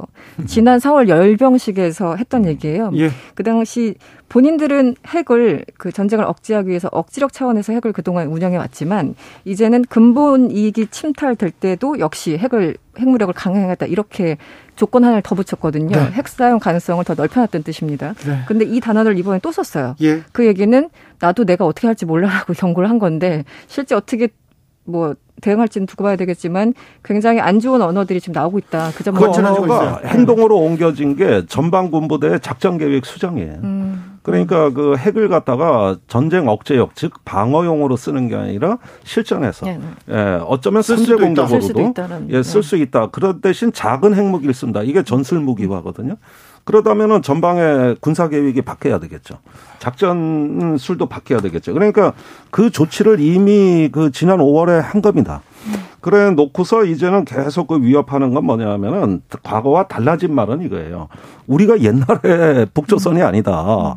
어떻게 니들은 핵을 가진 그 우리를 상대로 해가지고 그렇게 까부냐 네. 이런 식의 이제 그 핵을 보유한 달라진 국간 네. 북한 이걸 보여주고 싶은 겁니다. 아무튼 우리 네. 핵이 있어 우리 전술핵도 만들 수 있다니까 왜 우리 안 봐줘? 야 우리 무시하지 마 무시하지 마 계속 얘기하는 거 아니에요? 그렇죠. 그런 무시, 면에서 점점 달라지고 있고 무시 안 하는 척 좀 해주면 안 됩니까? 아니 그러니까 이런 부분에 대해서 강대강이라는 것은 오히려 북한이 이제 핵을 가진 우월감으로 상대하겠다는 거니까 이런 차원에서 이제 달라진 북한을 어떻게 관리할 것인가 그렇죠. 이 문제가 남은 겁니다. 그렇죠. 얘기는 네, 달라진 그래. 북한이에요. 알았어. 그래, 네. 니네 알았어 이렇게 얘기하고 전술적으로 음. 전술적으로 좀 외교적으로 이렇게 음. 얘기하면서 따독따독 해가지고 조금 대화의 창으로 데리고 나와야 되는 거 아닙니까? 그러니까 이게 당혹스러운 건데 사실은 핵을 가진 북한을 우리가 상대해 본 적이 없지 않습니까? 그런 면에서 본인들이 달라졌다고 하면 어떻게 관리할 것이냐. 그렇게 보면은 이제 어 제가 보기에 어, 남북 관계에서 이걸 관리할 수 있는 어떤 기회는 당분간 없고 오히려 중국 러시아나 국제 협력을 통해 가지고 북한을 우회적으로 관리하는 길을 찾아야 되는데 네. 그 역시도 지금 쉽지 않죠. 최근 들어와서 음. 굉장히 어려워지고 있다는 것이죠. 이런 점에서 대한민국 외교의 자산이 소진되고 있다. 네. 이게 지금 줄어들고 있다는 이게 여기서 문제가 시작된다. 북한 문제는 이거 이 질문 하나만 하고 넘어가겠습니다. 한미 연합 훈련할 때 아, 북에서는 계속 공격 훈련이다. 우리 공격하려고 하는 거 아니냐 훈련 이렇게 얘기하는데 우리는 네. 발표할 때 우리는 방어 훈련이다 이렇게 얘기하는데 연례적 방어 훈련이다. 꼭 이렇게 표현. 네. 네. 그런데 방어 훈련입니까? 공격 훈련입니까? 근데 사실은 방어 훈련으로 과거에 팀 스피리트 훈련을 한 적이 있습니다. 네. 그래서 그 남북 기동로가 아니라 일부러 동서 기동로를 선택하고 아, 일부러 그다음에 저 북한 참관단을 요청하고 음. 그래요. 예, 이런 적도 많이 음. 있어요. 참관. 그러면서 어쩌다 그마저도 안 됐을 땐 중단했던 것이죠. 아, 그래요. 예, 그런데 이제 최근으로 올수록 점점 더 공격과 방어의 경계선이 희미해지면서 네. 각종 전략 자산이 동원이 되고 또 상륙 전력이 동원이 되고 하면서 이제는 이걸 뭐 공격용이 다 방어용이다 구분하는 게 좀 무의미해진 상황. 알겠습니다. 그렇죠. 뭐 음. 최고의 수비가 공격이기도 합니다. 지금은 네. 뭐저 뭐 저기 수비수가 공격도 하고 그렇습니다. 현대 축구의 흐름이 그래요. 2077님 유익한 내용 잘 들으면서 집에 가고 있습니다. 감사합니다. 특별히 지글씨를 좋아하는 분들이 많습니다. 이승원 평론가님께 물어볼게요. 네. 상하이밍 중국 대사가 양양자 의원을 만났다는 소리도 있고 그렇습니다. 음. 중국하고 우리하고 조금 좀 손을 잡으려고 하는 그런 분위기가 보이는 겁니까? 지금 뭐 지난주에 저희가 이제 이 자리에서 칩4에 대해서 얘기를 했지 네. 않습니까? 미국이 이제 반도체 등등 해서 뭐 반도체부터 배터리 여러 가지 이슈들이 있는데 특히 반도체 관련해서 한국과 일본 그리고 이제 대만을 엮으려고 하는 거잖아요. 그리고 우리 쪽으로 오라는 거고 실제 관련법을 준비 중인데 미국 같은 경우는 그 관련법에서 지원금을 받으면은 뭐 한마디로 이제 우려 국가 뭐 10년 안에 우려 국가 여기서 우려 국가는 중국 등을 얘기하는 거겠죠. 네. 거기서 반도체 생산 능력 확장을 아예 금지하는 조항들이 담긴 그런 법안이에요. 그러니까 이쪽에서 손잡는 대신 저쪽은 하지 마라는 게 이렇게 기본적으로 깔려 있는 건데 그것을 중국이 계속 주시하고 있다 결국은 양양자를 만났을 때 음. 아, 이러지 말자. 우리 협력하자라고 얘기를 하고 있어요. 예. 그러니까 지금 예를 들어 저번에 그 5월에 바이든 대통령이 순방했을 때 우리 그 얘기 많이 들었죠. 인도 태평양 경제 프레임워크라고 해서 IPEF 거기 이제 우리 가입한다고 얘기하지 않았습니까? 그리고 이번에 지난 말에 나토 정상회의 때 또 한국이 초청됐고요. 이제 여러 가지 흐름들은 전반적인 흐름에서 조금 장기적인 과제들이라면 반도체는 발등에 떨어진 불인 겁니다. 모든 나라에. 근데 네. 중국 같은 경우는 워낙 반도체 그 대외 의존율이 높은 상황에서 만약에 한국이 정말 미국의 의지대로 가버린다면 본인들이 당장 큰 타격을 받거든요. 아, 그렇기 때문에 지금 양양자 의원을 붙잡고 그런 얘기를 할 수밖에 없는 상황인 것 같습니다. 네. 네. 그 양양자 의원 언론 인터뷰에서 우리나라가 치퍼에 들어갈 수밖에 없는 것으로 표현을 하면서도 물론 신중해야 된다는 전쟁 깔았지만 결국은 그런 어떤 뉘앙스를 조금씩 풍기고 있거든요. 그런 점에서 싱하이밍 대사가 급해졌을 가능성이 있습니다. 예, 네. 굉장히 급해졌고 사실은 이게 중국을 갖다가 이제 고리를 압박하기 위한 가장 중요한 위협으로 보기 때문에 이제 중국도 몸이 달았다. 음. 그래요? 예, 사실 그런 점에서는 또 싱하이밍 대사가 굉장히 그 친한파고 예. 예, 어떤 한국에 대해서는 온건파입니다. 네. 예, 그런 어떤 그 대사에 또 어떤 판단이 있었을 것으로 보여지고요. 네. 이게 이제 향후의 경제 그 질서 재편에 중요한 어떤 변화의 전환의 어떤 신호가 나타난 것이죠. 음. 코로나 걸려가지고 주춤하긴 했지만 조 바이든 대통령 시진핑 국가주석 조만간에 뭐 만날 수도 있다는 얘기도 나오곤 했어요. 통화는 할 것 같습니다. 예. 그 백악관의 소통비서관이 발표했는데요. 어, 수일 내에 전화 통화를 할 것이다. 네. 예, 이렇게 이야기를 했는데 제가 보기에는 어떤 대만 문제는 당연히 의제에 들어가겠지만 그게 과연 중요한 의제일까? 물론 낸시 펠로시 하원 의장의 대만 방문이 있기 때문에 중국 측으로부터 문제 제기가 있을 걸로 보여지지만은 제가 보기에는 일단 어 바이든 대통령이 자기 앞이 급한 거. 네. 예컨대 인플레이션 상황이라든가 어떤 공급망의 위기라든가 이런 부분에 대해 가지고 또 중국하고 협력할 건 협력할 것으로 봅니다. 그러니까 대만 문제 같이 지정학적인 문제는 서로 의견이 충돌하고 이견이 나와서 conflict 대립을 하더라도 경제 문제에 대해서는 cooperation 협력을 할 수 있다는 것이죠. 네. 그래서 협력하고 조정하는 네. 이런 부분하고 그 대립하는 부분이 다 나오는데 이렇게 전화 통화까지 할 이유라고 한다면은 제가 보기엔 협력이 더 급하지 않을까 음. 조심스럽게 전망이 돼요. 그 바이든은 지금 그래도 뭐 여러 가지 자존심 구기고 사우디를 간 것처럼 이번에도 이제 스진핑과 전화를 하면서 야 트럼프 때 우리 관세 가지고 좀 골치 아팠잖아. 이번에 좀 잘좀 좀 해보자. 여러 가지 이제 경제 유가 뭐 여러 가지 문제에 대해서 얘기를 할 것 같은데 어, 낸시 펠로시 하원 의장의 대만 방문 예정이 정말 복병인 것 같아요. 그러니까 지금 정부에서는 굉장히 좀 부담스러워하는 것 같고 음. 여러 가지 경호 문제도 그렇고 대만에 제가 기억하기로는 몇 년 전에 갔던 최고위급이 장관급 정도거든요. 그런데 어쨌든 민주당 이 하원 의장이 대만을 방문한다는 건 또 다른 정치적인 의미를 갖고 있는데 지금 펠로시 의장 같은 경우는 나 지금 갈 거야라고 네, 가겠다고 그, 계속 네. 얘기하죠. 그런데 이제 관련해 가지고 중국은 이제 그동안 계속 대한해협 뭐 대만 그 주변에서 무력 시위를 계속 해왔던 데다가 CNN이 이제 이런 얘기를 합니다. 중국이 최근에 최악의 경제 실적을 발표했던 데다가 시진핑 국가주석 연임 이제 3년임 할 것인가 중요한 정치 일정 앞두고 만약에 펠로시가 정말 대만에 간다면 우리가 상상하는 것보다 훨씬 더 강경 대응을 할 가능성이 있다 이런 얘기를 하고 있거든요. 그래서 아마 펠로시 의장의 그 대만 방문 고 여부에 따라서도 그 이제 뭐 결정이 되겠죠. 지금은 가는 것처럼 얘기를 하고 있는데 그래서 그 두 정상 간의 내용의 어떤 수위나 톤과 방향에 조금 영향을 미치지 않을까라는 어떤 우려가 좀 있습니다. 네. 진짜 갈 거냐? 음. 예, 분명히 예, 펠로시 네. 의장은 간다고는 했지만 언제 어, 가겠다. 누구하고 가겠다. 아직 구체적인 계획을 안 내놓고 있거든요. 예. 저는 이건 여지가 좀 남아 있는 부분이라고 네, 봐요. 네. 그러니까 어, 방금 이성환 평론가께서 얘기하신 대로 일단은 대만 문제를 의제화하면서 중국을 압박하는 데까지는 밀어붙이고 좋은 카드 같아요. 거기까지는. 네. 그러나 이게 양국 정상의 대화의 수준에 따라서는 네, 네.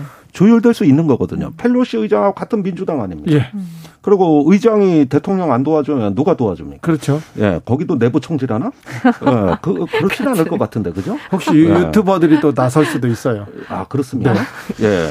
그래서 제가 보기엔 그렇습니다. 지금 바이든 대통령이 만약에 중국하고 관세 협력을 해도 공화당이 반발해요. 네. 낸시 펠로시 의장의 대만 방문이 취소돼도 공화당이 반발해요. 그렇죠. 음. 예. 그러니까 일단은 이런 상태에서 시진핑하고 협, 저기 전화 통화를 하면 성과가 나와야 되는 겁니다. 네. 미국의 인플레 잡는 성과가 안 나오면 사우디에 있어서 굴욕 2탄이에요. 음. 그러니까 굉장히 지금 위험한 도박이라고요. 그렇죠. 그러면서도 할 수밖에 없는 상황이라는 네. 거죠. 알겠습니다. 아, 조 바이든 대통령하고 얼마 전에 SK 최태원 회장하고 전화를 했습니까? 뭐, 화상. 뭐, 음, 화상. 화상 통화를 했나 본데, 땡큐를 여러 번 외쳤다고 하는데, 대통령이 미국 대통령이 기업인하고 한국 기업인한테 이렇게 계속해서 연락하고 막 이름 부르고 친한 척하고 이거 굉장히 좀 어, 생소한 광경이에요.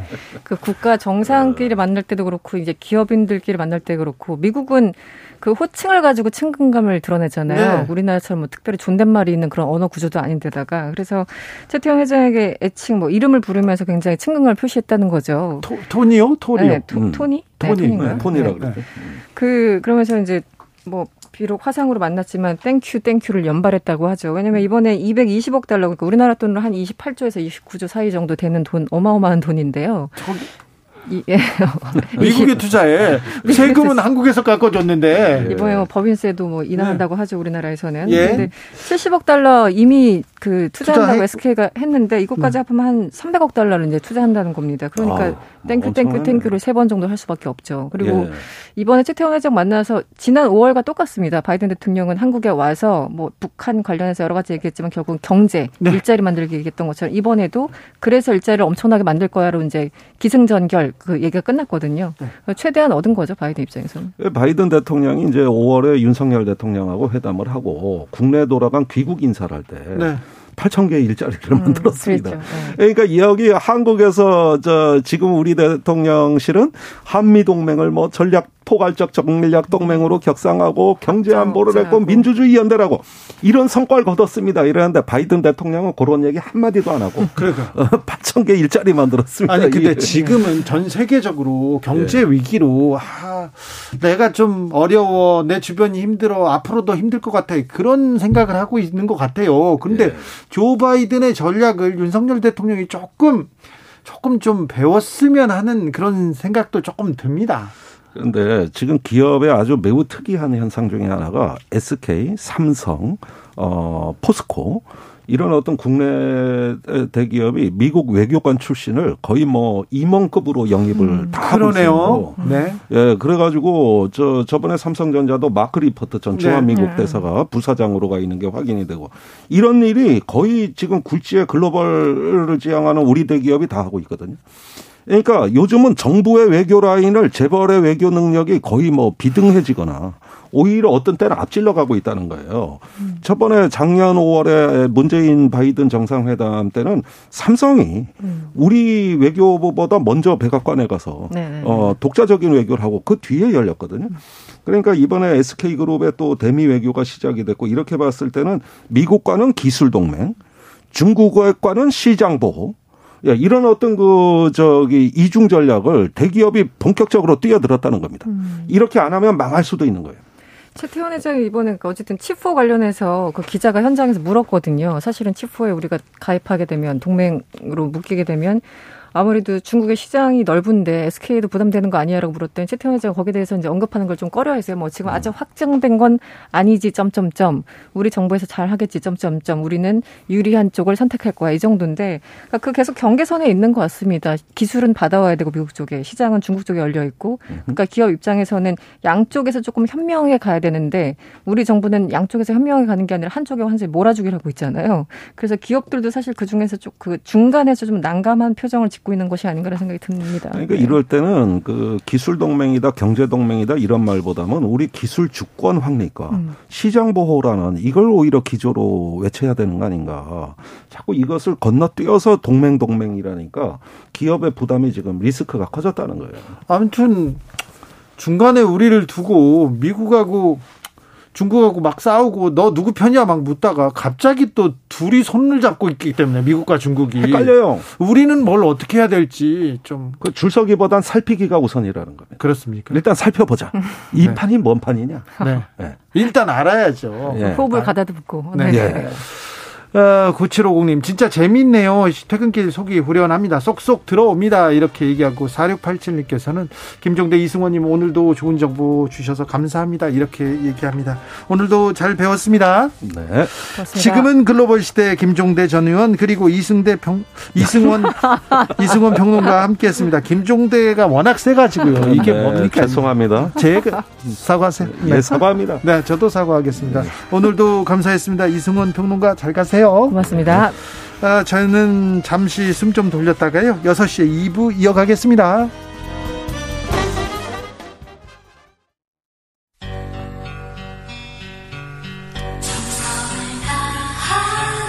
정성을 다하는 국민의 방송 KBS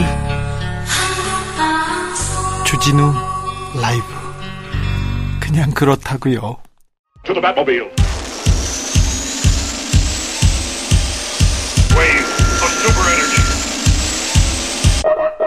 주기자의 1분 교수님이 있습니다. 학생이 수업에 출석하지 않았고 시험도 보지 않았습니다. 그러자 조교를 시켜서 가짜 답안지를 만들고 출석부 내용을 조작하기도 했습니다. 물론 보통 학생에게 일어나는 일은 아닙니다. 비선 실세 최서원 씨 딸 정유라 씨에게 특혜를 준 류철균 교수 징역 1년 집행유예 2년 자격정지 3년 선고받았습니다. 8월 1일 류철균 교수가 음, 대구 경북연구원 원장에 취임한다고 합니다. 대구 경북연구원이면 거기서 유서 깊은 연구기관인데 출석 위주를 연구하지는 않을 텐데 류 씨는 경북일보와 통화해서 이렇게 얘기합니다. 누구나 다 알듯 정치적인 성격이었다. 출석 위주하고 정치적인 거하고는 아 이거 아닌데 정치적인 영향 정치적으로 좀 잘 보여보려고 그러려고 교수님이 지금 위조한 거 아닌가 이런 생각이 드는데 박근혜 전 대통령이 사면을 받은 것을 보면 우리 사회가 이제 이 정도 선에서 마무리하고 지나갔다고 생각한다 이렇게 얘기했습니다. 그러니까 나, 내가 일하는 거 내가 원장 가는 거 괜찮다 이렇게 합니다. 아, 류철균 씨는 좀 억울할 것도 같습니다. 학점 좀 고쳐줬어요. 출석부 좀 조작했어요. 그렇다고 해서 국정을 농단한 것도 아니잖아요. 이렇게 외치고 싶을 거예요. 최순실 아니 최서원 씨도 억울할 것 같습니다. 주범 박근혜 전 대통령은 징역 20년 받았지만 사면받고 풀려났습니다. 국정농단 사건 관련자 모두 풀려났는데 본인 혼자 지금 감옥에 있어요. 억울하다 이렇게 외치고 사면해달라 외치고 있습니다. 대통령이 뇌물을 받아 징역 17년을 선고받고 끝까지 반성하지 않고 있는 이명박 전 대통령도 8.15 특사로 풀려난다고 합니다. 아, 특사를 받기도 전에 감옥에서 풀어줘가지고 집에서 지금 편히 쉬고 있습니다. 억울할 만하죠. 최서원 씨. 뇌물을 줘서 대통령 두 명을 감옥에 보는 삼성전자. 이재용 부회장. 이분은 실형을 받았는데 바로 가석방으로 풀려났고요. 곧바로 또 특별 사면 된다고 합니다. 억울한 사람들이 많습니다. 지금까지 주기자의 1분이었습니다.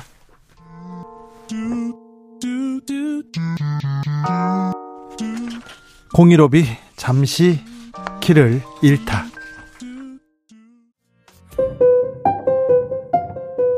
정치 피로, 사건 사고로 인한 피로, 고달픈 일상에서 오는 피로.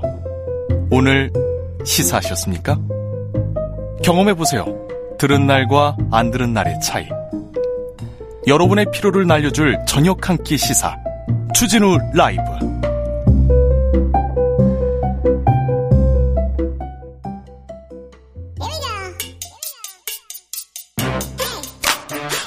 뉴스를 향한 진지한 고민 기자들의 수다. 라이브 기자실을 찾은 오늘의 기자는 한결의 오연서 기자입니다. 어서 오세요. 안녕하세요. 오늘 준비한 첫 뉴스로 가볼까요? 네, 조금 전에 나온 민주당 전당대회 경선 결과를 한번 짚어보려고 합니다. 네. 당 대표는 뭐 이변 없이 이재명 의원이 올라갔고요. 예. 박용진 의원과 강훈식 의원 이렇게 세 명이 본선에 올라갔습니다. 자, 이재명, 박용진은 뭐 거의 좀 굳어진 사람이었는데 누가 네. 한 자리를 채우느냐? 강훈식 의원이 그 자리를 꿰찼습니다. 네, 강훈식 의원 사실 이제 어떻게 그 당 안에서 이제 개파색도 굉장히 옅은 의원으로 좀 평가가 됐었고 이번에 좀 이선 후퇴한 86세대라는 평가가 조직적인 표를 이제 몰고 왔다는 분석이 조금씩 나오고 있습니다. 그렇습니다. 그리고 이재명 캠프의 핵심으로 그렇죠. 핵심으로 활약했던 사람이어서 그 사람들도 많이 좀 영향을 미쳤을 것 같다 음. 이런 생각도 해봅니다. 최고위원은 어떻게 됐어요? 네, 17명 예비 후보가 있었는데요. 8명이 본선에 통과했습니다. 모두 네. 원내 의원들인데요. 박찬대, 장경태, 서영교, 정청래 의원과 윤영찬, 고민정, 고영인, 송갑석 의원이 올라갔습니다. 아유, 네. 현역 의원 중엔 이수진, 양희원영 의원 두 명이 컷오프가 됐네요. 그리고는 청년 정치인들은 많이 컷오프 됐군요. 그렇습니다. 많이 성적이 그렇게 좋지는 않은데요. 네. 어, 이재명 의원 정견 어, 발표를 하면서 개파 정치로 성장하지 않은 저 이재명이기 때문에 개파 정치가 아닌 통합의 정치가 가능하다고 믿는다 이런 각오를 밝혔었습니다. 앞으로 어떻게 됩니까? 네, 관전 포인트는 일단 어, 단위 2, 3위 주자 간 단일화, 아까 2, 3위 주자라기보다는 이재명 후보를 제외한 후보들 간 단일화가 주요 관전 포인트가 될 것 같은데요. 네. 두 후보 다 단일화에 이렇게 좀 열려 있는 입장이었기 때문에 네. 어, 단일화는 이제 당연한 수순으로 가지 않겠느냐라는 얘기가 나오고 있습니다. 민주당 소식은 잠시 후에 정청래 의원 연결해서 자세히 들어보도록 하겠습니다. 네. 자, 다음으로 만나볼 이야기는요.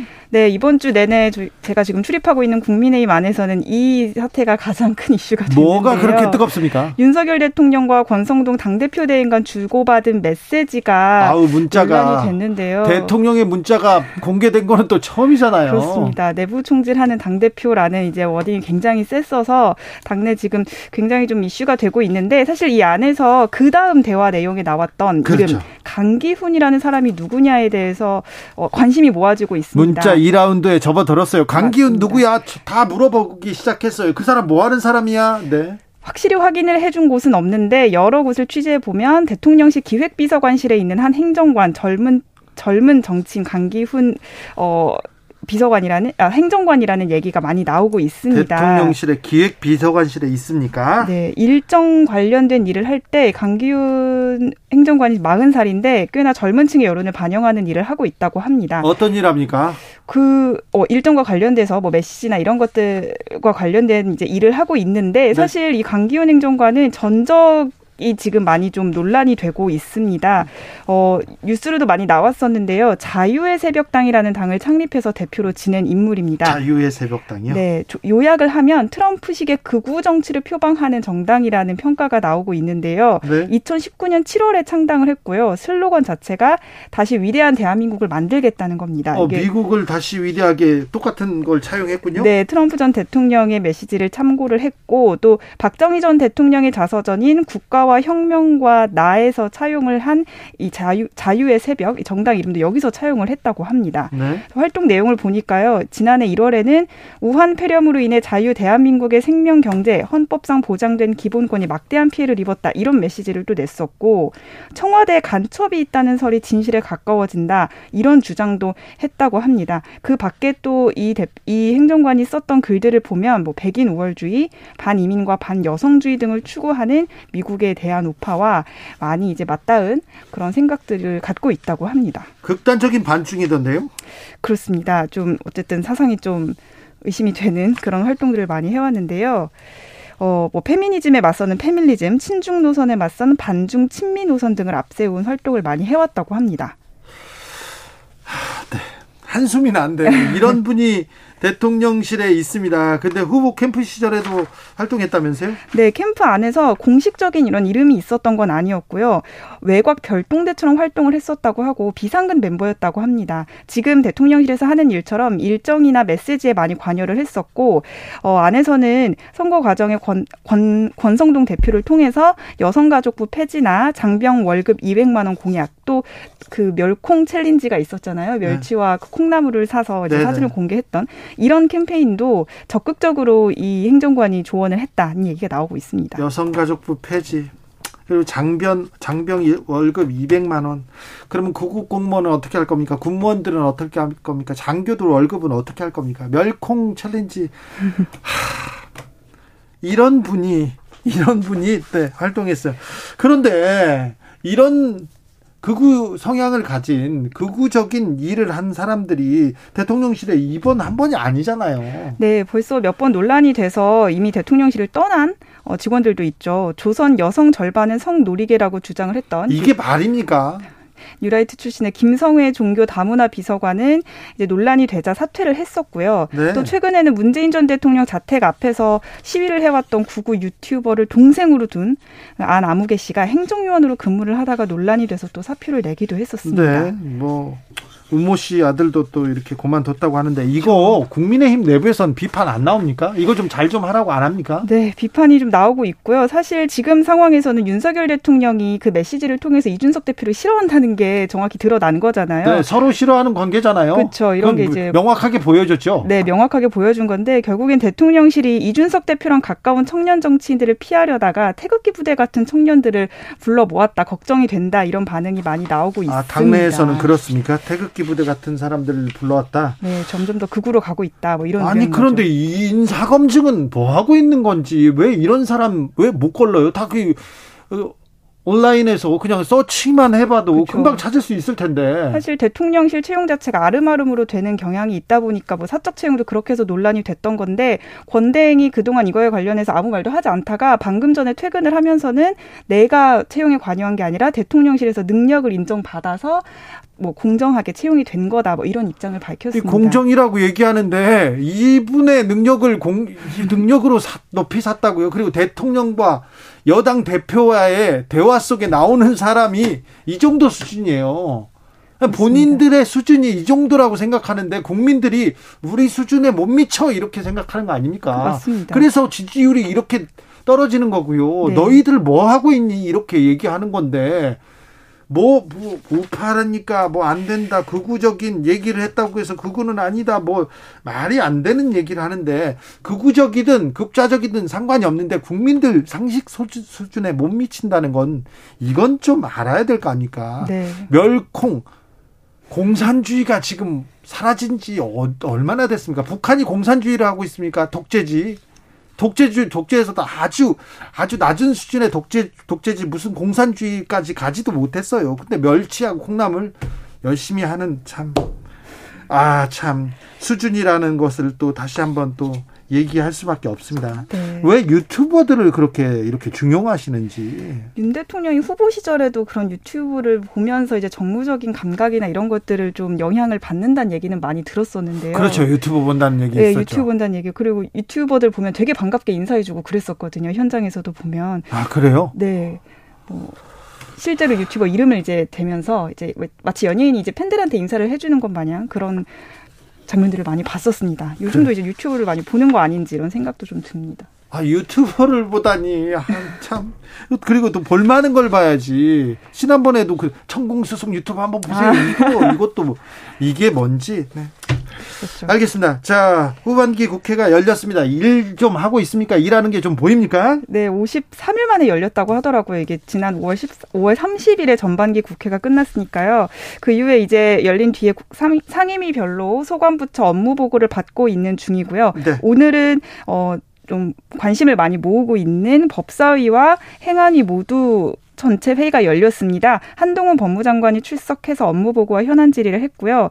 또 경찰국 신설 문제로 관심을 받고 있는 행안위도 전체 회의가 열렸는데 사실 이날 그 윤희근 경찰청장 후보자 인사청문회 일정 건이 있었는데 지금 야당과 여당이 증인 채택권을 가지고 좀 난항을 겪고 있어서 인사청문회 일정은 확정하지 못했습니다. 네. 아무튼 국회는 쉬어서 국민들은 애가 탔는데 뭐 그렇습니다. 뭐 국회의원들은 그렇게 급하지 않, 음. 않더라고요.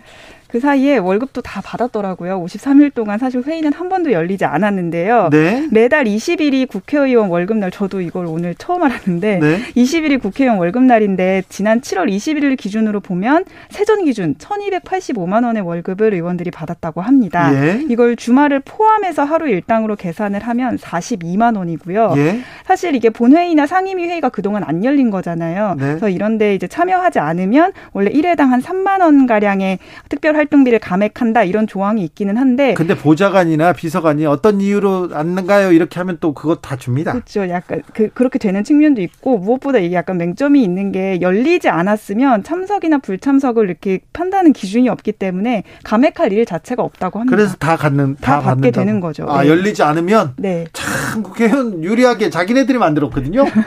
자기네들이 만들었어.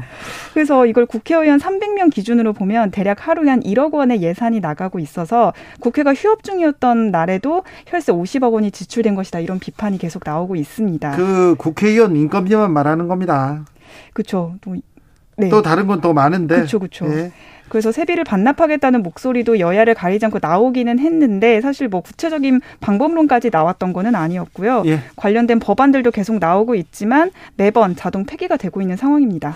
회의하거나 또뭐 뭐 세미나 이렇게 열잖아요. 예. 그럼 또 돈을 받습니다. 그, 렇습니다 거기다 또 상임위원장 되지 않습니까? 그러면 큰 방, 본관에 큰 방과 맞습니다. 비서진이 또 꾸려지고요. 네. 수당도 돈도 많이 받습니다. 네, 이 수당을 보니까요. 예전처럼 뭐 특수활동비란 명목으로 나오는 건 아니지만 각각 이제 한 항목이 있습니다. 선지급으로 받는 것과 후지급으로 받는 것이 나눠져 있는데 선지급에 해당하는 직책 수행 경비는 한 달에 200 14만 5천 원이 지급이 되고 또 차량 유지비 명목으로 100만 원이 또 나온다고 합니다. 더 나온다고요? 그러니까 한 달에 314만 5천 원이라는 경비가 매달 나오고 있는 거죠. 네. 후지급 되는 비용도 있는데 이거는 쓴 비용을 청구해서 이제 사후에 받는 건데요. 400만 원 한도 내에서 다과나 이런 회의에 쓰이는 비용을 경비로 받을 수가 있다고 자, 합니다. 300 받고 400이니까 700에 그리고요. 기타 운용비라는 이름으로 뭐 청소나 뭐 소모품 구매한 이런 용도로 최대 100만 원까지 또 받을 수가 있다고 합니다. 기본 800이네요. 네, 알겠습니다. 네. 네, 그렇게 따뜻하게 잘, 게, 잘 계시는구나. 그래서 상임위원장 받으려고 막 그러시는구나. 네. 네. 알겠습니다.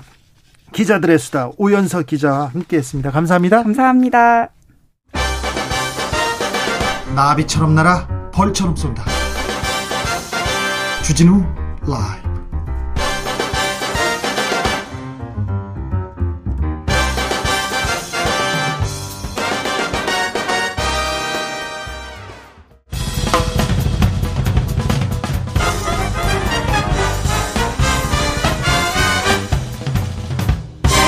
훅 인터뷰 모두를 위한 모두를 향한 모두의 궁금증 훅 인터뷰 더불어민주당 전당대회 예비 경선이 오늘 아, 발표됐습니다.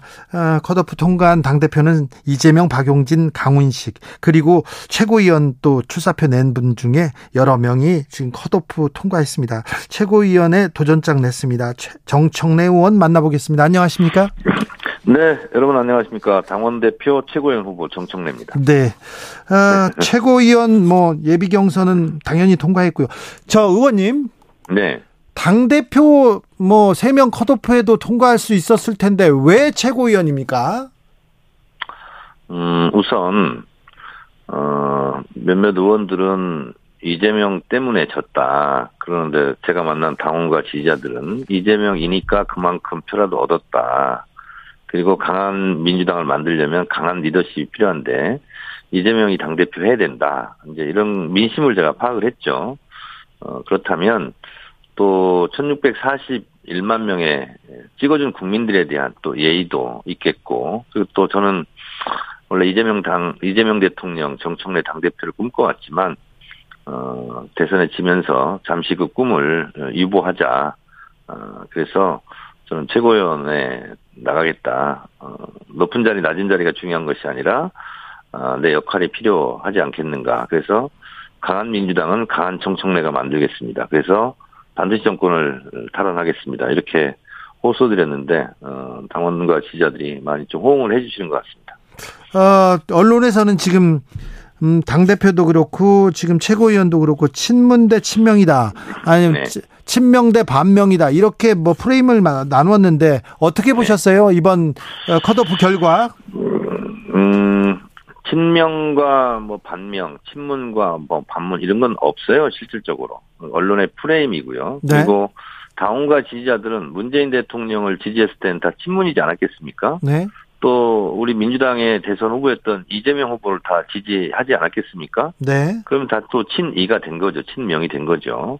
물론 일부 어 당원 중에서 뭐 윤석열 지지한 분도 있다고는 제가 들었는데 대체적으로는 다 친문이었던 분들이 다 친명으로 넘어왔는데 언론에서는 아직도 친, 친명과 반명 이렇게 프레임을 씌우는 거고 또 일부 국회의원들이 아직도 어, 이별의 끝을 붙잡고 있는 것 같습니다. 개파의 끝, 이별의 끝. 그래서 저는 지금은 다 어, 새로운 물결 이재명 대선 후보를 다 지지했기 때문에 어, 새로운 물결이 형성됐다. 근데 아직도 어 그거를 잘 인지하지 못하는 문화 지체 현상이 벌어지고 있을 뿐이다 이렇게 생각합니다. 아, 이번 뭐 컷오프 결과도 그걸 반영한다고 보십니까?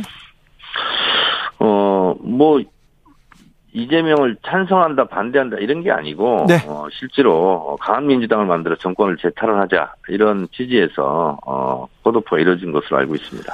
자, 박용진 의원이 앞서서 이재명 의원이 당대표가 되면 되더라도 기소되면 직무 정지된다 이렇게 얘기하고 네. 서른 의원은 뭐 이재명은 민주당의 리스크다 이렇게 얘기하는데 이 부분은 네. 어떻게 보세요?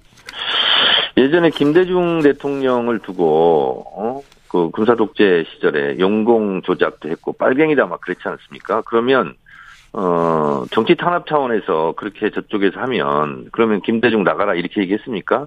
정치 탄압에 맞서 같이 싸웠죠. 그리고 이재명 전 후보 같은 경우 지금까지 탈탈 털렸는데 기소된 된 것이 대선 때 TV 토론 때 그거 가지고 했는데 결국 무진하지 않았습니까? 형님 이번 문제 이런 문제도 다 클리어하게 해결이 됐는데 저쪽에 자꾸 던져주는 덫에 어, 우리가 그걸 가지고 내부 공격하고 하면 되겠습니까? 저는 사실상 해당 행위 아니냐 이렇게 생각하고 있습니다. 네. 어, 최고위원 최고위원이 되면 정청래가 최고위원이 되면 민주당이 달라집니까? 어 제가 아, 지금까지 뭐 당 대표 어, 어, 선거를 준비해왔지만 최고위원을 돌렸는데 저는 이미 최고위원 한 번 해본 사람입니다.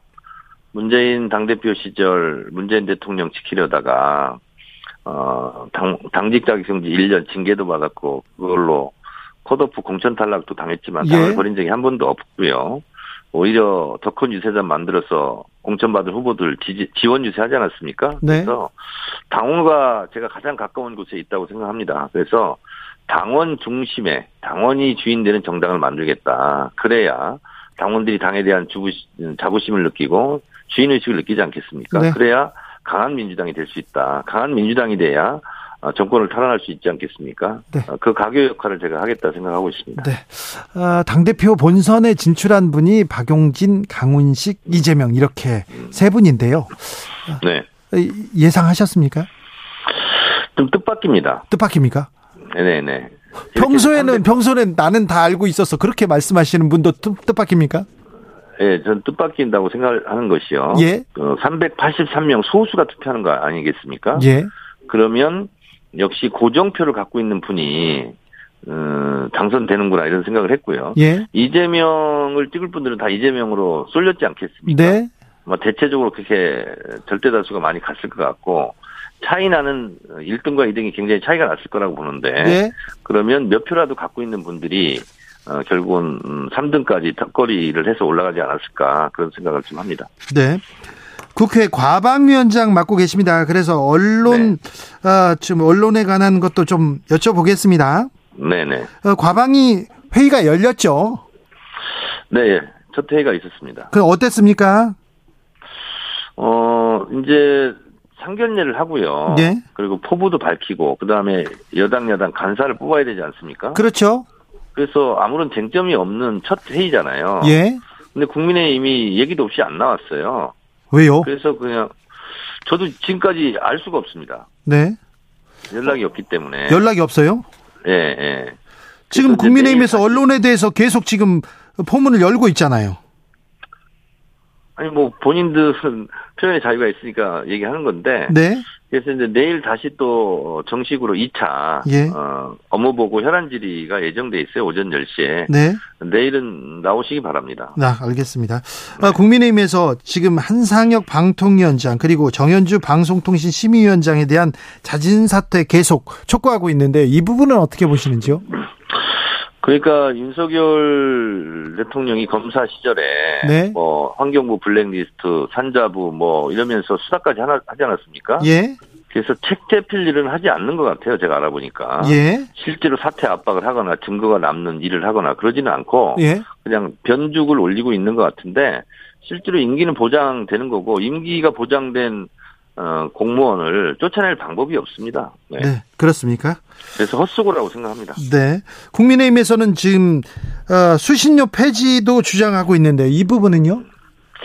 어, 이거야말로 어, 정치적으로 해결을 할, 해야 된다고 생각하는데 KBS 수신료가 2,500원이에요. 40년 전에 한 달 신문 구독료 기준으로 해서 2,500원 책정한 거거든요. 네.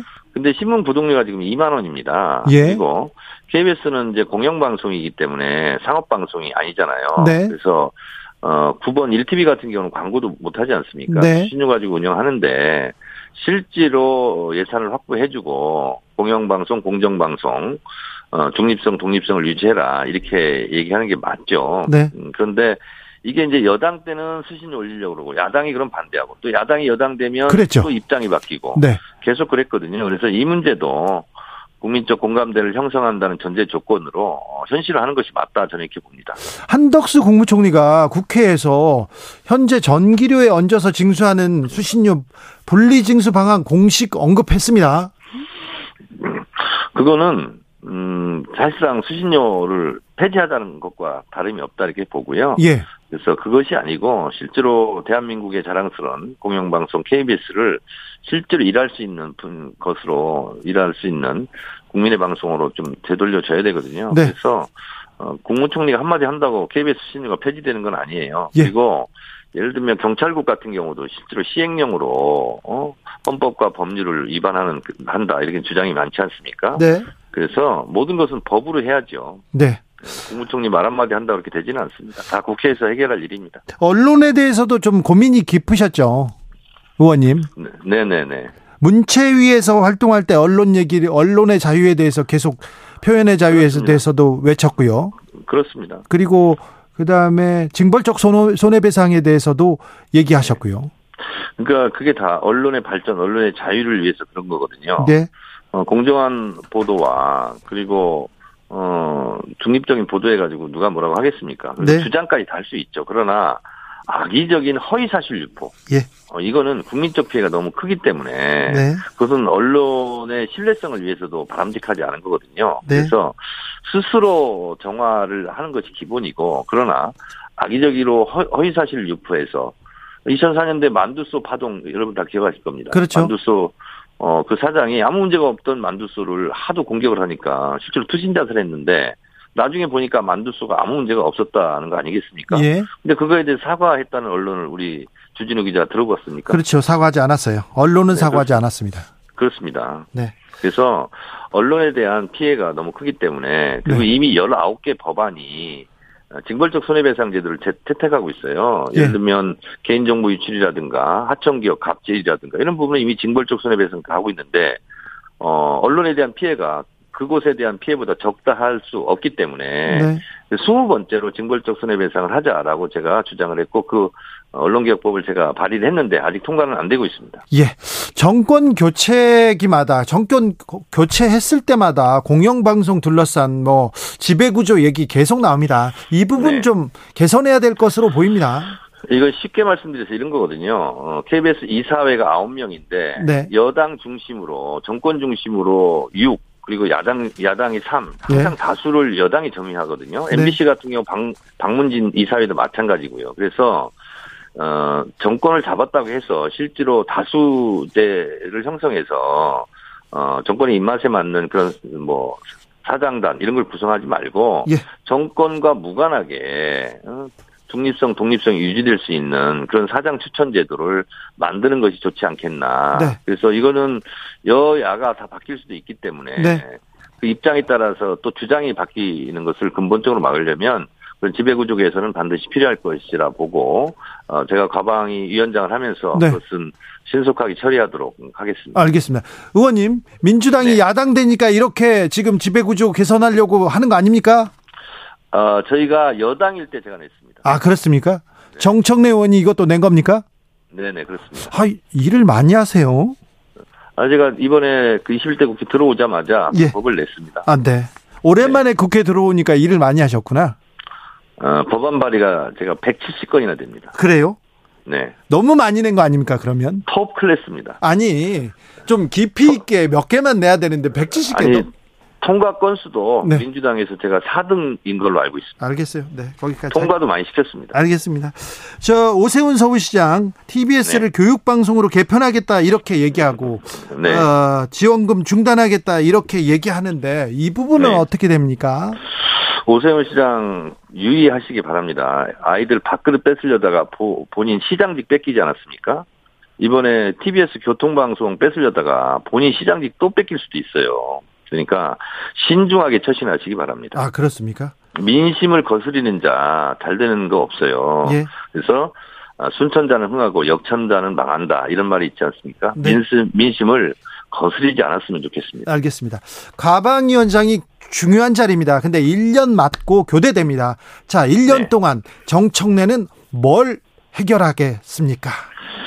지금 이제 언론 노조라든가 방송사에서 방송사의 지배구조 개선 이거는 신속하게 해달라 하고 예. 저한테 면담 요청도 많이 하고 성명서도 많이 내는 걸 알고 있습니다. 예. 그분들과 잘 상의해서 불편 부당함 없이 공평하게 법안을 잘 처리하도록 최선을 다하겠습니다. 자 마지막으로 하나만 묻습니다. 정청래가 최고위원, 민주당 최고위원이 되면 민주당이 바뀝니까? 일하는 일하는 정당으로 돌아옵니까? 그렇습니다. 조중동의 눈치를 보지 않고 당원들의 눈치를 보겠습니다. 국민의 힘의 눈치를 보지 않고 국민들의 눈치를 살피는 어, 그야말로 국민 우선 어, 그런 강한 민주당으로 어, 바뀔 것입니다. 네. 카피를 너무 잘 준비하신 것 같아요. 즉석에서 지금 막 얘기하고 있습니다. 지금 제가 컷오프 통과되고 나서 네. 물한 잔 못 먹고 지금 인터뷰하고 있습니다. 옆에서요. 네, 알겠습니다. 네. 일단 고생하셨습니다. 정청래 더불어민주당 의원이었습니다. 고맙습니다. 교통정보센터 다녀올까요? 이승미 씨.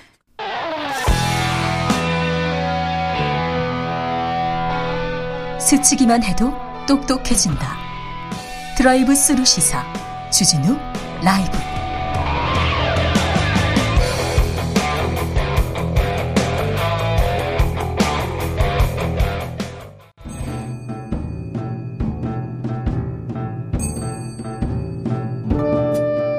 태초에 철학이 있었다. 하늘과 땅 사이 세상의 모든 질문 이제 철학으로 풀어보겠습니다. 철학 어렵다고요? 일단 맛이라도 봅시다.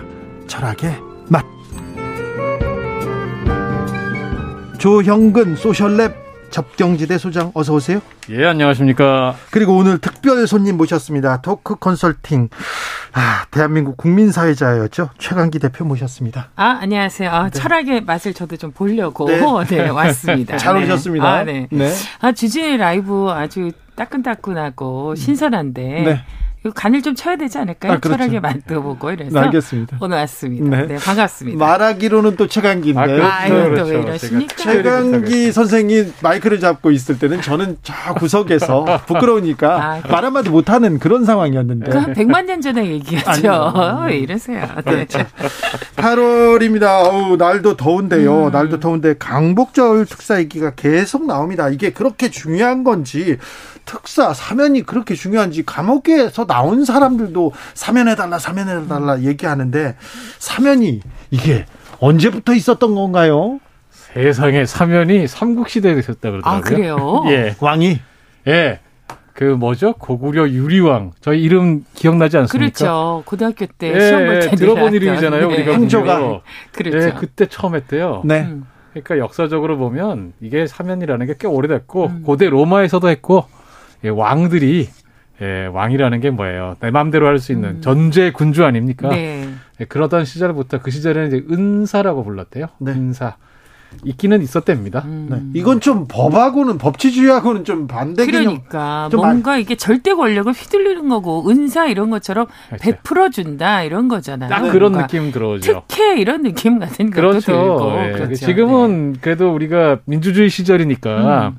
대통령이 내가 마음대로 할 거야 이럴 수는 음. 없는 거고 네. 법에 정한 절차나 이런 걸 거쳐야 되는 건 맞는데 가만히 보면 무슨 뭐 위원회도 있고 무슨 뭐 장관이 상신을 하고 국무회의에서 심의를 하고 이런 말을 하는데 네. 결국은 대통령 마음 같아요. 네, 대통령 마음이나. 네. 예. 한동훈 법무장관이 사면은 보고 대상이 아니라 대통령의 고유 권한이다 이렇게 나옵니다. 국가원수의 권리라고 하는데 이 사면권이 조금 변질되기도 합니다. 저는 뭐 이명박 전 대통령 전문가니까 이명박 대통령 시절에는 갑자기 있다가 갑자기 있다가 1인 특별 사면을 했었어요. 그렇죠. 아. 원포인트 사면했었죠, 네, 원포인트 당시에. 사면 있었죠. 그리고 마지막 사면을 하는데 이명박 정부 시절에 이명박 정부 시절에는 쿨해 가지고 주변 사람들이 다 감옥 갔어요. 네. 어뭐 형도 갔었고 맞아요, 멘토도 맞아요. 갔었고 친구도 갔었는데 친구들이 감옥에 갔었는데 병원에 주로 있습니다. 삼성병원에 아. VIP실에 누워 있다가 갑자기 임기 마지막에 다 사면시켜 줍니다. 아. 최시중 천신일 이런 분들 그런 사면의 추억 떠오릅니다. 그러네요. 그렇죠. 아니 그리고 저는 이제 그런 분들이 가면 꼭 늘 하는 거 있죠. 병원 얘기하면 병원과 네. 더불어 약간의 휠체어 네. 이렇게 해서 늘 이렇게 굉장히 초췌한 모습으로 나오면 찌찌찌 우리가 네. 한번 이렇게 좀 어떻게 해야 되지 않나. 경제를 살려야 된다. 경제를 살려 잘 돌아가고 있어요 지금도. 그렇습니까? 네. 아니, 제가 자료를 다 찾아봤습니다. 그러게요. 사면을 많이 한 나라들이 경제 성장률이 높은지. 음. 예, 그럴 리가 없죠. 철학적으로 찾아봤더니요. 예, 근데 사실 뭐 아니, 그런 자료가 있겠습니까? 있을 리가 없죠. 철학의 맛이에요. 철학적으로 해야 돼요. 네. 네. 근데 그런데요? 이제 이게 뭐 맨날 경제를 살려야 된다. 음. 지금도 이번에도 뭐 경제인 사면은 아예 그냥 건의하겠다고 한덕수 총리가 저기 얘기했 한덕수 총리 네, 얘기했잖아요. 네. 이제 이거 보면은 늘 경제를 살려야 되기 때문에 이렇게 얘기를 하는데 그런 식으로 따지면은 경제인 범죄를 저지른 사람들 음. 사면 많이 한 나라들이 선진국 되겠네요. 아니 그리고 음. 특별히 경제인이라고 하는데 진짜 자, 그 노동자들도 경제인 아닙니까? 아니 경제는 맞습니다. 그렇죠. 제가 경제인이란 표현 마음에 안 듭니다. 노동과 노동자들이 네. 있어야지 이게 경제가 또 잘 돌아가는 건데 보면 이렇게 늘 경제인이라고 하는 것은 이게 자본 중심으로 해서 그렇죠. 이렇게 딱 핀셋으로 꼽아서 이 사람, 이 사람, 이 사람 이렇게 네. 되는데 제가 보기엔 삼성 이재용 지금 부회장 같은 경우도 복권 이게 솔솔 오늘 이제 뉴스를 보니까 네. 이명박 전 대통령 사면 이재용 부회장 복권 그리고 그 김경수 지사 네. 가석방 뭐 이런 얘기가 이제 돌고 있더라고요. 네. 근데 뭐 어떻게 될지 모르겠습니다만 특히 이 이재용 부회장 같은 경우는 뭐 이명박 대통령 전 대통령도 마찬가지지만 경제적으로 우리 국민에게 끼친 민폐가 이만저만이 아니잖아요. 그렇죠. 경영권 승계를 위해서 지금 국민연금도 손대고 이래서 사실 국민들이 지금 이거 기억하셔야 돼요. 근데 우리는 이걸 기억하지 못하고 왜 그분들이 구속되셨었던 건지 그분들의 죄는 어떤 건지를 정확하게 이해하지 못하고 그냥 무조건 사면 경제를 살려야 된다는 이 논리 앞에 다 주저앉는다는 게 저는 좀 이해가 안 되는 것 보면 같아요. 이게 그 정치인들은 음. 아, 이렇게 처벌을 받고 나중에 사면을 받는 게 별로 안 좋은 일이긴 하지만 그래도 일단 한번 그렇게 된 분들이 정치적으로 재기하기가 쉽지 않더라고요. 음. 여간에서는 모든 아쉬운데. 분야 사람들이 네. 감옥 갔다 오잖아요. 네. 일반 노동자들은 감옥 갔다 오잖아요. 그럼 직장 잃었고요. 주변 그렇죠. 사람들한테도 그렇죠. 평판 잃었고요. 다, 거의 다 모든 걸 잃었는데 네. 이분들은 그런데 이분들은 음. 아무 문제가 없어요. 심지어 지금 뭐 들리는 말로는 대통령께서 이분들에 대한 처벌을 앞으로는 더 가볍게 하고 아예 하지 말고 이런 식으로 고쳐라. 지금 이런 방침을 얘기하셨다고 네. 그러잖아요. 네. 그렇죠. 이건 법치주의에 어긋나죠. 법 앞에 평등한데. 그런 그런데요. 경제를 살려야 된다 이렇게 풀어준다 거기까지는 또, 또 이해한다고 쳐보자고요. 국민화하고 사면하고 무슨 상관관계가 있습니까? 국민 통합하고는요. 아. 그러게요. 이게 참 이게 국민 뭐 통합을 뭐. 위해서 사면한다고 하잖아요. 음, 저는 이 국민 통합이라 이게 언어 자체 단어 자체에도 이게 이 사람 어, 이, 이 말은 국민 통합이지만 한 번도 사면을 통해서 어떤 통합이 이루어졌는가 특히 뭐 역대 정권 그래서 쭉 찾아보니까 그 김영삼 뭐 김대중 노무현 정권으로 이어질 때는 이 국민 통합 차원에서 네. 민생 뭐 예를 들어서 경 노동 뭐 이런 사범들을 대거 사면해 주셨어요. 그랬대. 네, 그거야말로 네. 이렇게 정말 국민 통합이란 말을 뭐 할 수 있지만 생경 사범들 있잖아요. 네. 그 일하시다가 이제 예비군 훈련 같은 거 빠져가지고 더 이런 거 많죠, 향군법. 네, 네, 이런 분들도 계시고 막 네. 이런 잡다한 일들 때문에 고통받았던 민생법으로 고통받았던 분들이 많은데 특히 MB 정권 때 같은 경우는 경제 인사, 경제 인사 정치 인사를 쪽집 그때는 아주 쪽집게 인사 쪽집게 비즈니스 112 그렇죠. 시대라. 근데 이번에 그런 경우는 이거를 어떻게 국민 통합이라고 얘기할 수 있는가? 네. 권력 있고 돈 있는 사람들, 빽 있는 사람들은 이렇게 네. 뭐 특별하게 고통받지 않고 이렇게 술술술술 빠져나올 수 있는데 심영선님께서 어머나 최강기 그렇죠. 선생님이 얘기하십니다. 그 최강기 맞습니다. 김미경님은 3년 전에 벌금이나 내세요. 아 이건 이명박 전 대통령한테 네. 하시는 얘기 같은데 역대 사면에 큰 의미를 이렇게 두기도 하는데요. 네. 이번 사면 윤석열 정부 들어서 첫 사면이기도 합니다. 아, 법률가였어요. 사람을 감옥으로 보내는 사람이었는데 네네. 이분이 이제 풀어주는 일을 하는데 이번 첫 사면은 어떤 의미를 가질까요? 아, 일단은 그동안 보면 정권들마다 음. 첫 사면에 나름 보면 의미를 둔 것 같아요. 조금 네. 전에 우리 최강기 씨께서도 말씀하셨지만 음. 대체로 는 김영삼, 김대중, 그다음에 문재인 정부 뭐 이런 데들 그 박근혜 정부도 그랬습니다. 보면 되게 민생 사범 음. 중심으로 이렇게 풀어졌는데 MB는 달랐거든요. 네. 근데 이번에 이제 윤석열 정부가 과연 첫 사면을 어떻게 할 거냐 이게 어, 뭘 하려고 하는지를 보여주는 거죠. 근데 지금 또 하나는 방금도 얘기가 나왔지만 이번에 주되게 지금 사면 대상자로 얘기되는 분들이 윤석열 지금 대통령께서 직접 잡아 가두셨거나 네. 음.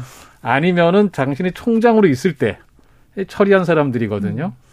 그러니까 이게 지금은 대통령이 돼서 스스로 내렸던 형벌 작용에 대해서 국가의 형벌 작용에 대해서 스스로가 지금 무효화시키는 일을 지금 할 거냐 이게 보통 다른 대통령은 이때까지 이런 일을 겪어본 적은 한 번도 없어요. 그렇죠. 좀 약간 좀 특수하네요. 그러니까 정말 예. 어느 자리에 앉아 있느냐에 따라서 그때 그때 달라요 그때, 이런 얘기가 그러니까 정말 이분이 원래 아, 강골한 그 네. 법치주의자로 유명한 분 아니었습니까? 네. 그렇죠. 그야말로 법대로 하자.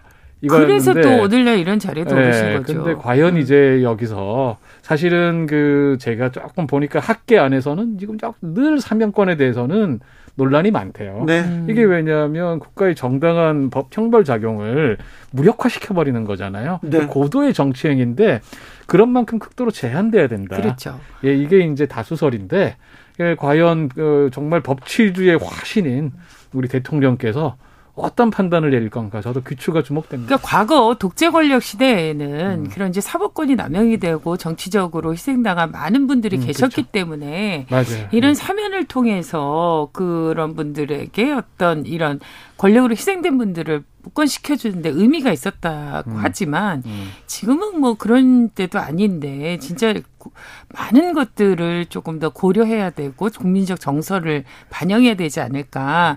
그 이명박 전 대통령이라든지 이재용 부회장의 사면과 복권에 대한 국민적 정서가 반대 여론이 굉장히 많다라는 음. 것들은 그것을 반증한다라는 생각이 음. 들고 뭐 여론조사에 대해서 전혀 신경 쓰지 않으시겠다고 하시니까 뭐뭐 네. 뭐 어떻게 드릴 말씀은 없습니다만 그래도 국민의 네. 뜻이 어떤 것인지 좀 귀 기울여 드렸으면 좋겠습니다. 그 영국 사례를 찾아보니까 음. 네. 영국은 왕이 아직도 있잖아요. 여왕님이 네. 계시잖아요. 네.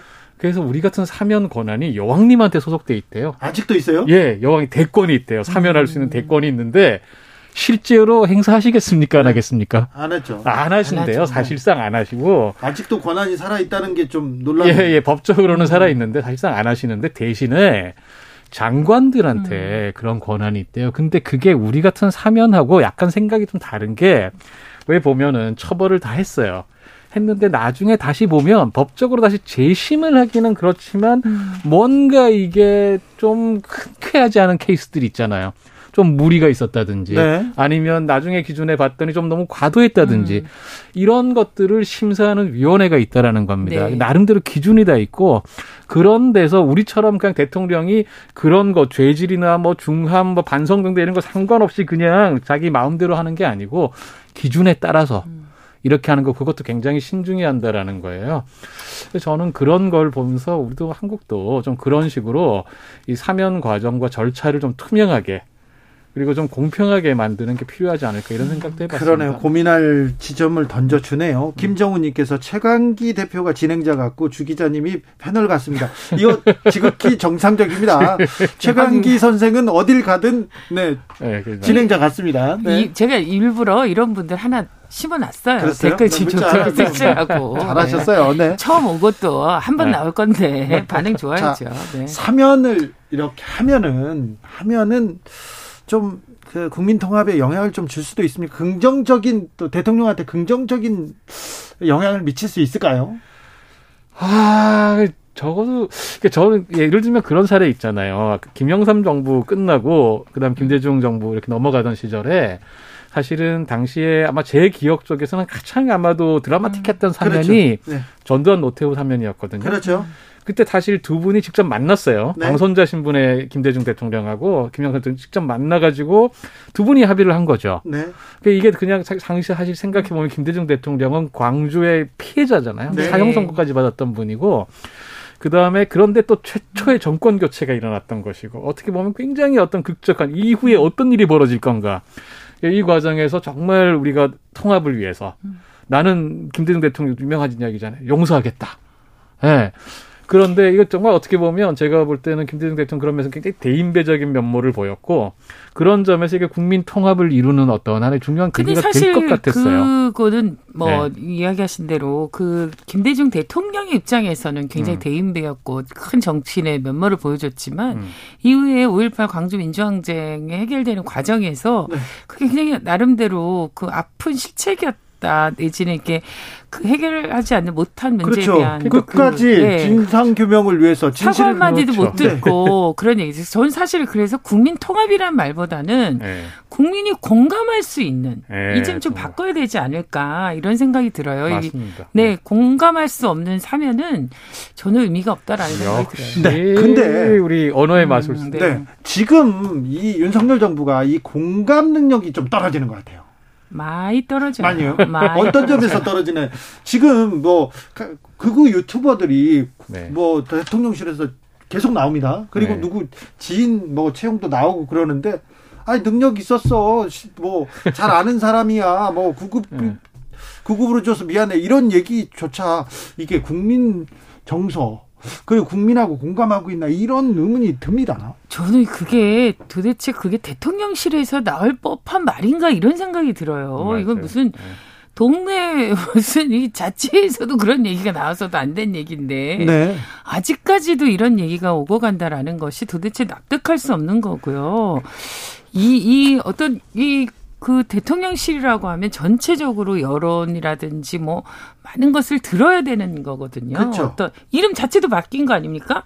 청와대에서 굉장히 권위적인 데서 그분들이 이야기하신 것처럼 대통령실, 그렇죠. 국민과 더 가까이, 그럼 더 많은 이야기를 가까이서 들어야 되는데 아, 그건 정말 자기네들끼리 어떤 리그처럼 아 내 친구 좀 심어줘 말이야 일 잘해 이렇게 되겠어. 주진우 라이브 나좀 심어줘. 말 아, 잘하잖아. 뭐 꽂아줘, 꽂아줘. 꽂아줘. 네, 아 이거 안 하잖아요. 네, 못 하잖아요. 안 되죠. 네, 안 되죠. 능력을 보고 그때 그때 그 적재적소. 그래서 지금 보죠. 겨우 한 번 나온 거예요 지금. 네, 그렇습니다. 그것도 베타로. 네, 네. 알겠어요. 예. 공감 이 부분 중요한데 네. 국민 정서 이런 거 중요합니다. 그렇죠. 그러니까 그게 지금 윤석열 대통령께서 아직까지도 검사신 것 같아요. 그러니까 뭐냐면 늘 이야기 나오는 게 법적으로 문제 없다. 네. 이런 식으로 얘기하거든요. 정 그러면 정치를 왜 합니까? 그냥 계속 검사하시지. 정치라고 하는 건 그게 아니거든요. 국민의 눈높이에서 국민이 뭘 바라는지, 국민에게 어떻게 희망을 줄 것인지, 어떤 어떤 부분에서 고통을 덜어줄 것인지 이런 걸 생각을 하셔야 되는데 법적으로 문제 없다고 음. 이렇게 얘기를 하신단 말이에요. 그러니까 이거는 제가 생각할 때는 윤석열 대통령께서 정치인으로 네. 정말 함께 눈높이 맞추면서 음. 뒹굴어 보신 적이 없어요. 그, 저는 모르시는 것 같은데 진짜 그게 빨리 수습하셔야 돼요. 맞습니다. 지금 이제 100일도 안 되셨어요. 100일이 안 됐는데 굉장히 시간이 오래 된 것 같은 생각이 들고 또 기억나는 일은 크게 없어요. 지금 이렇게 보면 매일 이렇게 이렇게 TV나 뭐 라디오나 이런 데서 나오는 거는 뭐그 당대표 이름 지금 사면 얘기 이렇게 특정인들 이런 얘기 말고는 정말 그 요즘 어렵고 힘든 이런 상황 속에서 국민들이 이 경제적인 어려움들을 어떻게 극복할 것인가 정부는 어떤 대책을 갖고 있는지 8.15에 이런 중요한 메시지를 주시지도 못할 망정 네. 이게 지금 특사 이야기만 되는 것도 지금 답답합니다. 고병주님께서 사면권은 국민통합수단으로 만들어진 장치가 아닙니다. 삼권 분립에서 행정부가 사법부를 견제하는 수단입니다. 사법부의 폭주를 견제하기 위한 행정부의 수단이지 개인적인 정치 수단이 아닙니다. 사법부의 폭주를 견제하기 위해서 만들어진 제도는 아닙니다만 뭐 그런 또 아, 그렇죠. 그런데 이제 이 특별 사면이라는 것은 네. 그건 좀 다른 성격이 있기 때문에 이제 이야기하는 네. 거죠. 3123님 정치 세력 이해관계로 사면은 부적절하다고 생각합니다. 경제를 말하면서 경제 사범을 사범한다 사면한다고요? 국민 통합을 말하면서 사면한다는 것이 진짜 국민 통합이 되고 경제가 사는 것인지 묻고 싶습니다. 현실적인 민생 조치들이 이슈화 되었으면 합니다. 이렇게 얘기하는데 이런 식으로 사면할 거면 차라리 돈을 받고 돈을 받고 사면해라, 기여 사면제 해라 이런 얘기를 하는 분들도 있습니다. 그런 주장에 저는 공감하는 편이에요. 오히려 뭐 어, 왜 기업인들 당당하게, 네, 당당하게 몇 초씩 내고 그냥 사면해 주자. 저는 그건 음. 찬성하는 편입니다. 자, 국민 사회자가 보시기에 윤석열 정부가 뭐가 부족하다. 조언 하나 해주고 가십시오. 제가 왜 조언을 해야 합니까? 아, 이 나라가 좀 제대로 가기 위해서는. 네.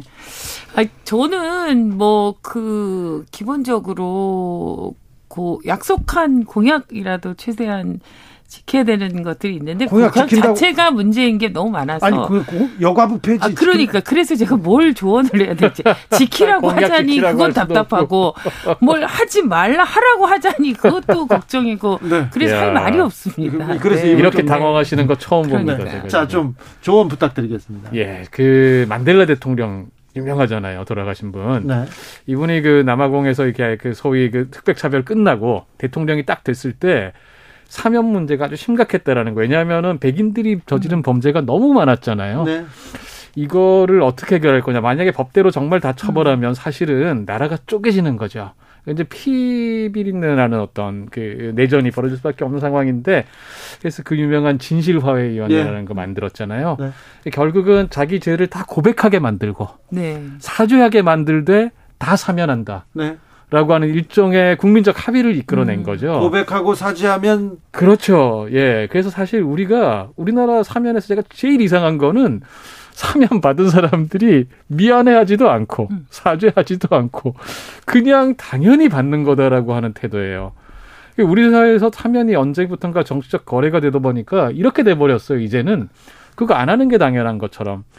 그래서 그 윤석열 대통령께서 지금 뭐 어떤 생각하고 계신지 모르겠지만 만델라 전기를 좀 읽어보셨으면 좋겠습니다. 사면 부분. 네. 고백하고 사죄하십시오. 네. 그리고 다시 시작. 성찰이 굉장히 중요하네요. 네. 성찰 후에 비전을 만들어 나가시는 것이 중요하다 이런 생각이 듭니다. 이제 100일도 안 됐어요. 지금부터 음. 시작하면 되는데 네. 그게 조금 잘 될지 음. 자기들이 지금 국민들한테 국민 정서에서 좀 동떨어져 있단 음. 이런 거에서 좀 시작해야 되는데 음. 우리는 잘하고 있어. 지금 당 잘하고 있습니다. 이렇게 지적하는데 음. 뭘 잘하고 있는지 국민의힘 당원들도 좀 궁금해하고 있어요. 그러니까 당은 잘하고 있고 뭐 이렇게 그늘 굉장히 자신감이 너무 잘, 우리는 잘하고 있으나 네. 야당과 그리고 언론에서 공격하고 있다 네. 이렇게 생각하시는 것 같아요. 그렇죠. 그리고 늘 전 정권에 대한 그 비교로 노래를 부르고 계시니까 또 그것도 음. 문제고 여러 그것만 안 해도 뭐 나아질 거예요. 그럼요. 네. 네. 자, 철학의 맛 오늘은 철학의 맛을 제대로 봤습니다. 최강기 선생님 감사합니다. 조영근 소장님 감사합니다. 예, 고맙습니다. 네, 고맙습니다.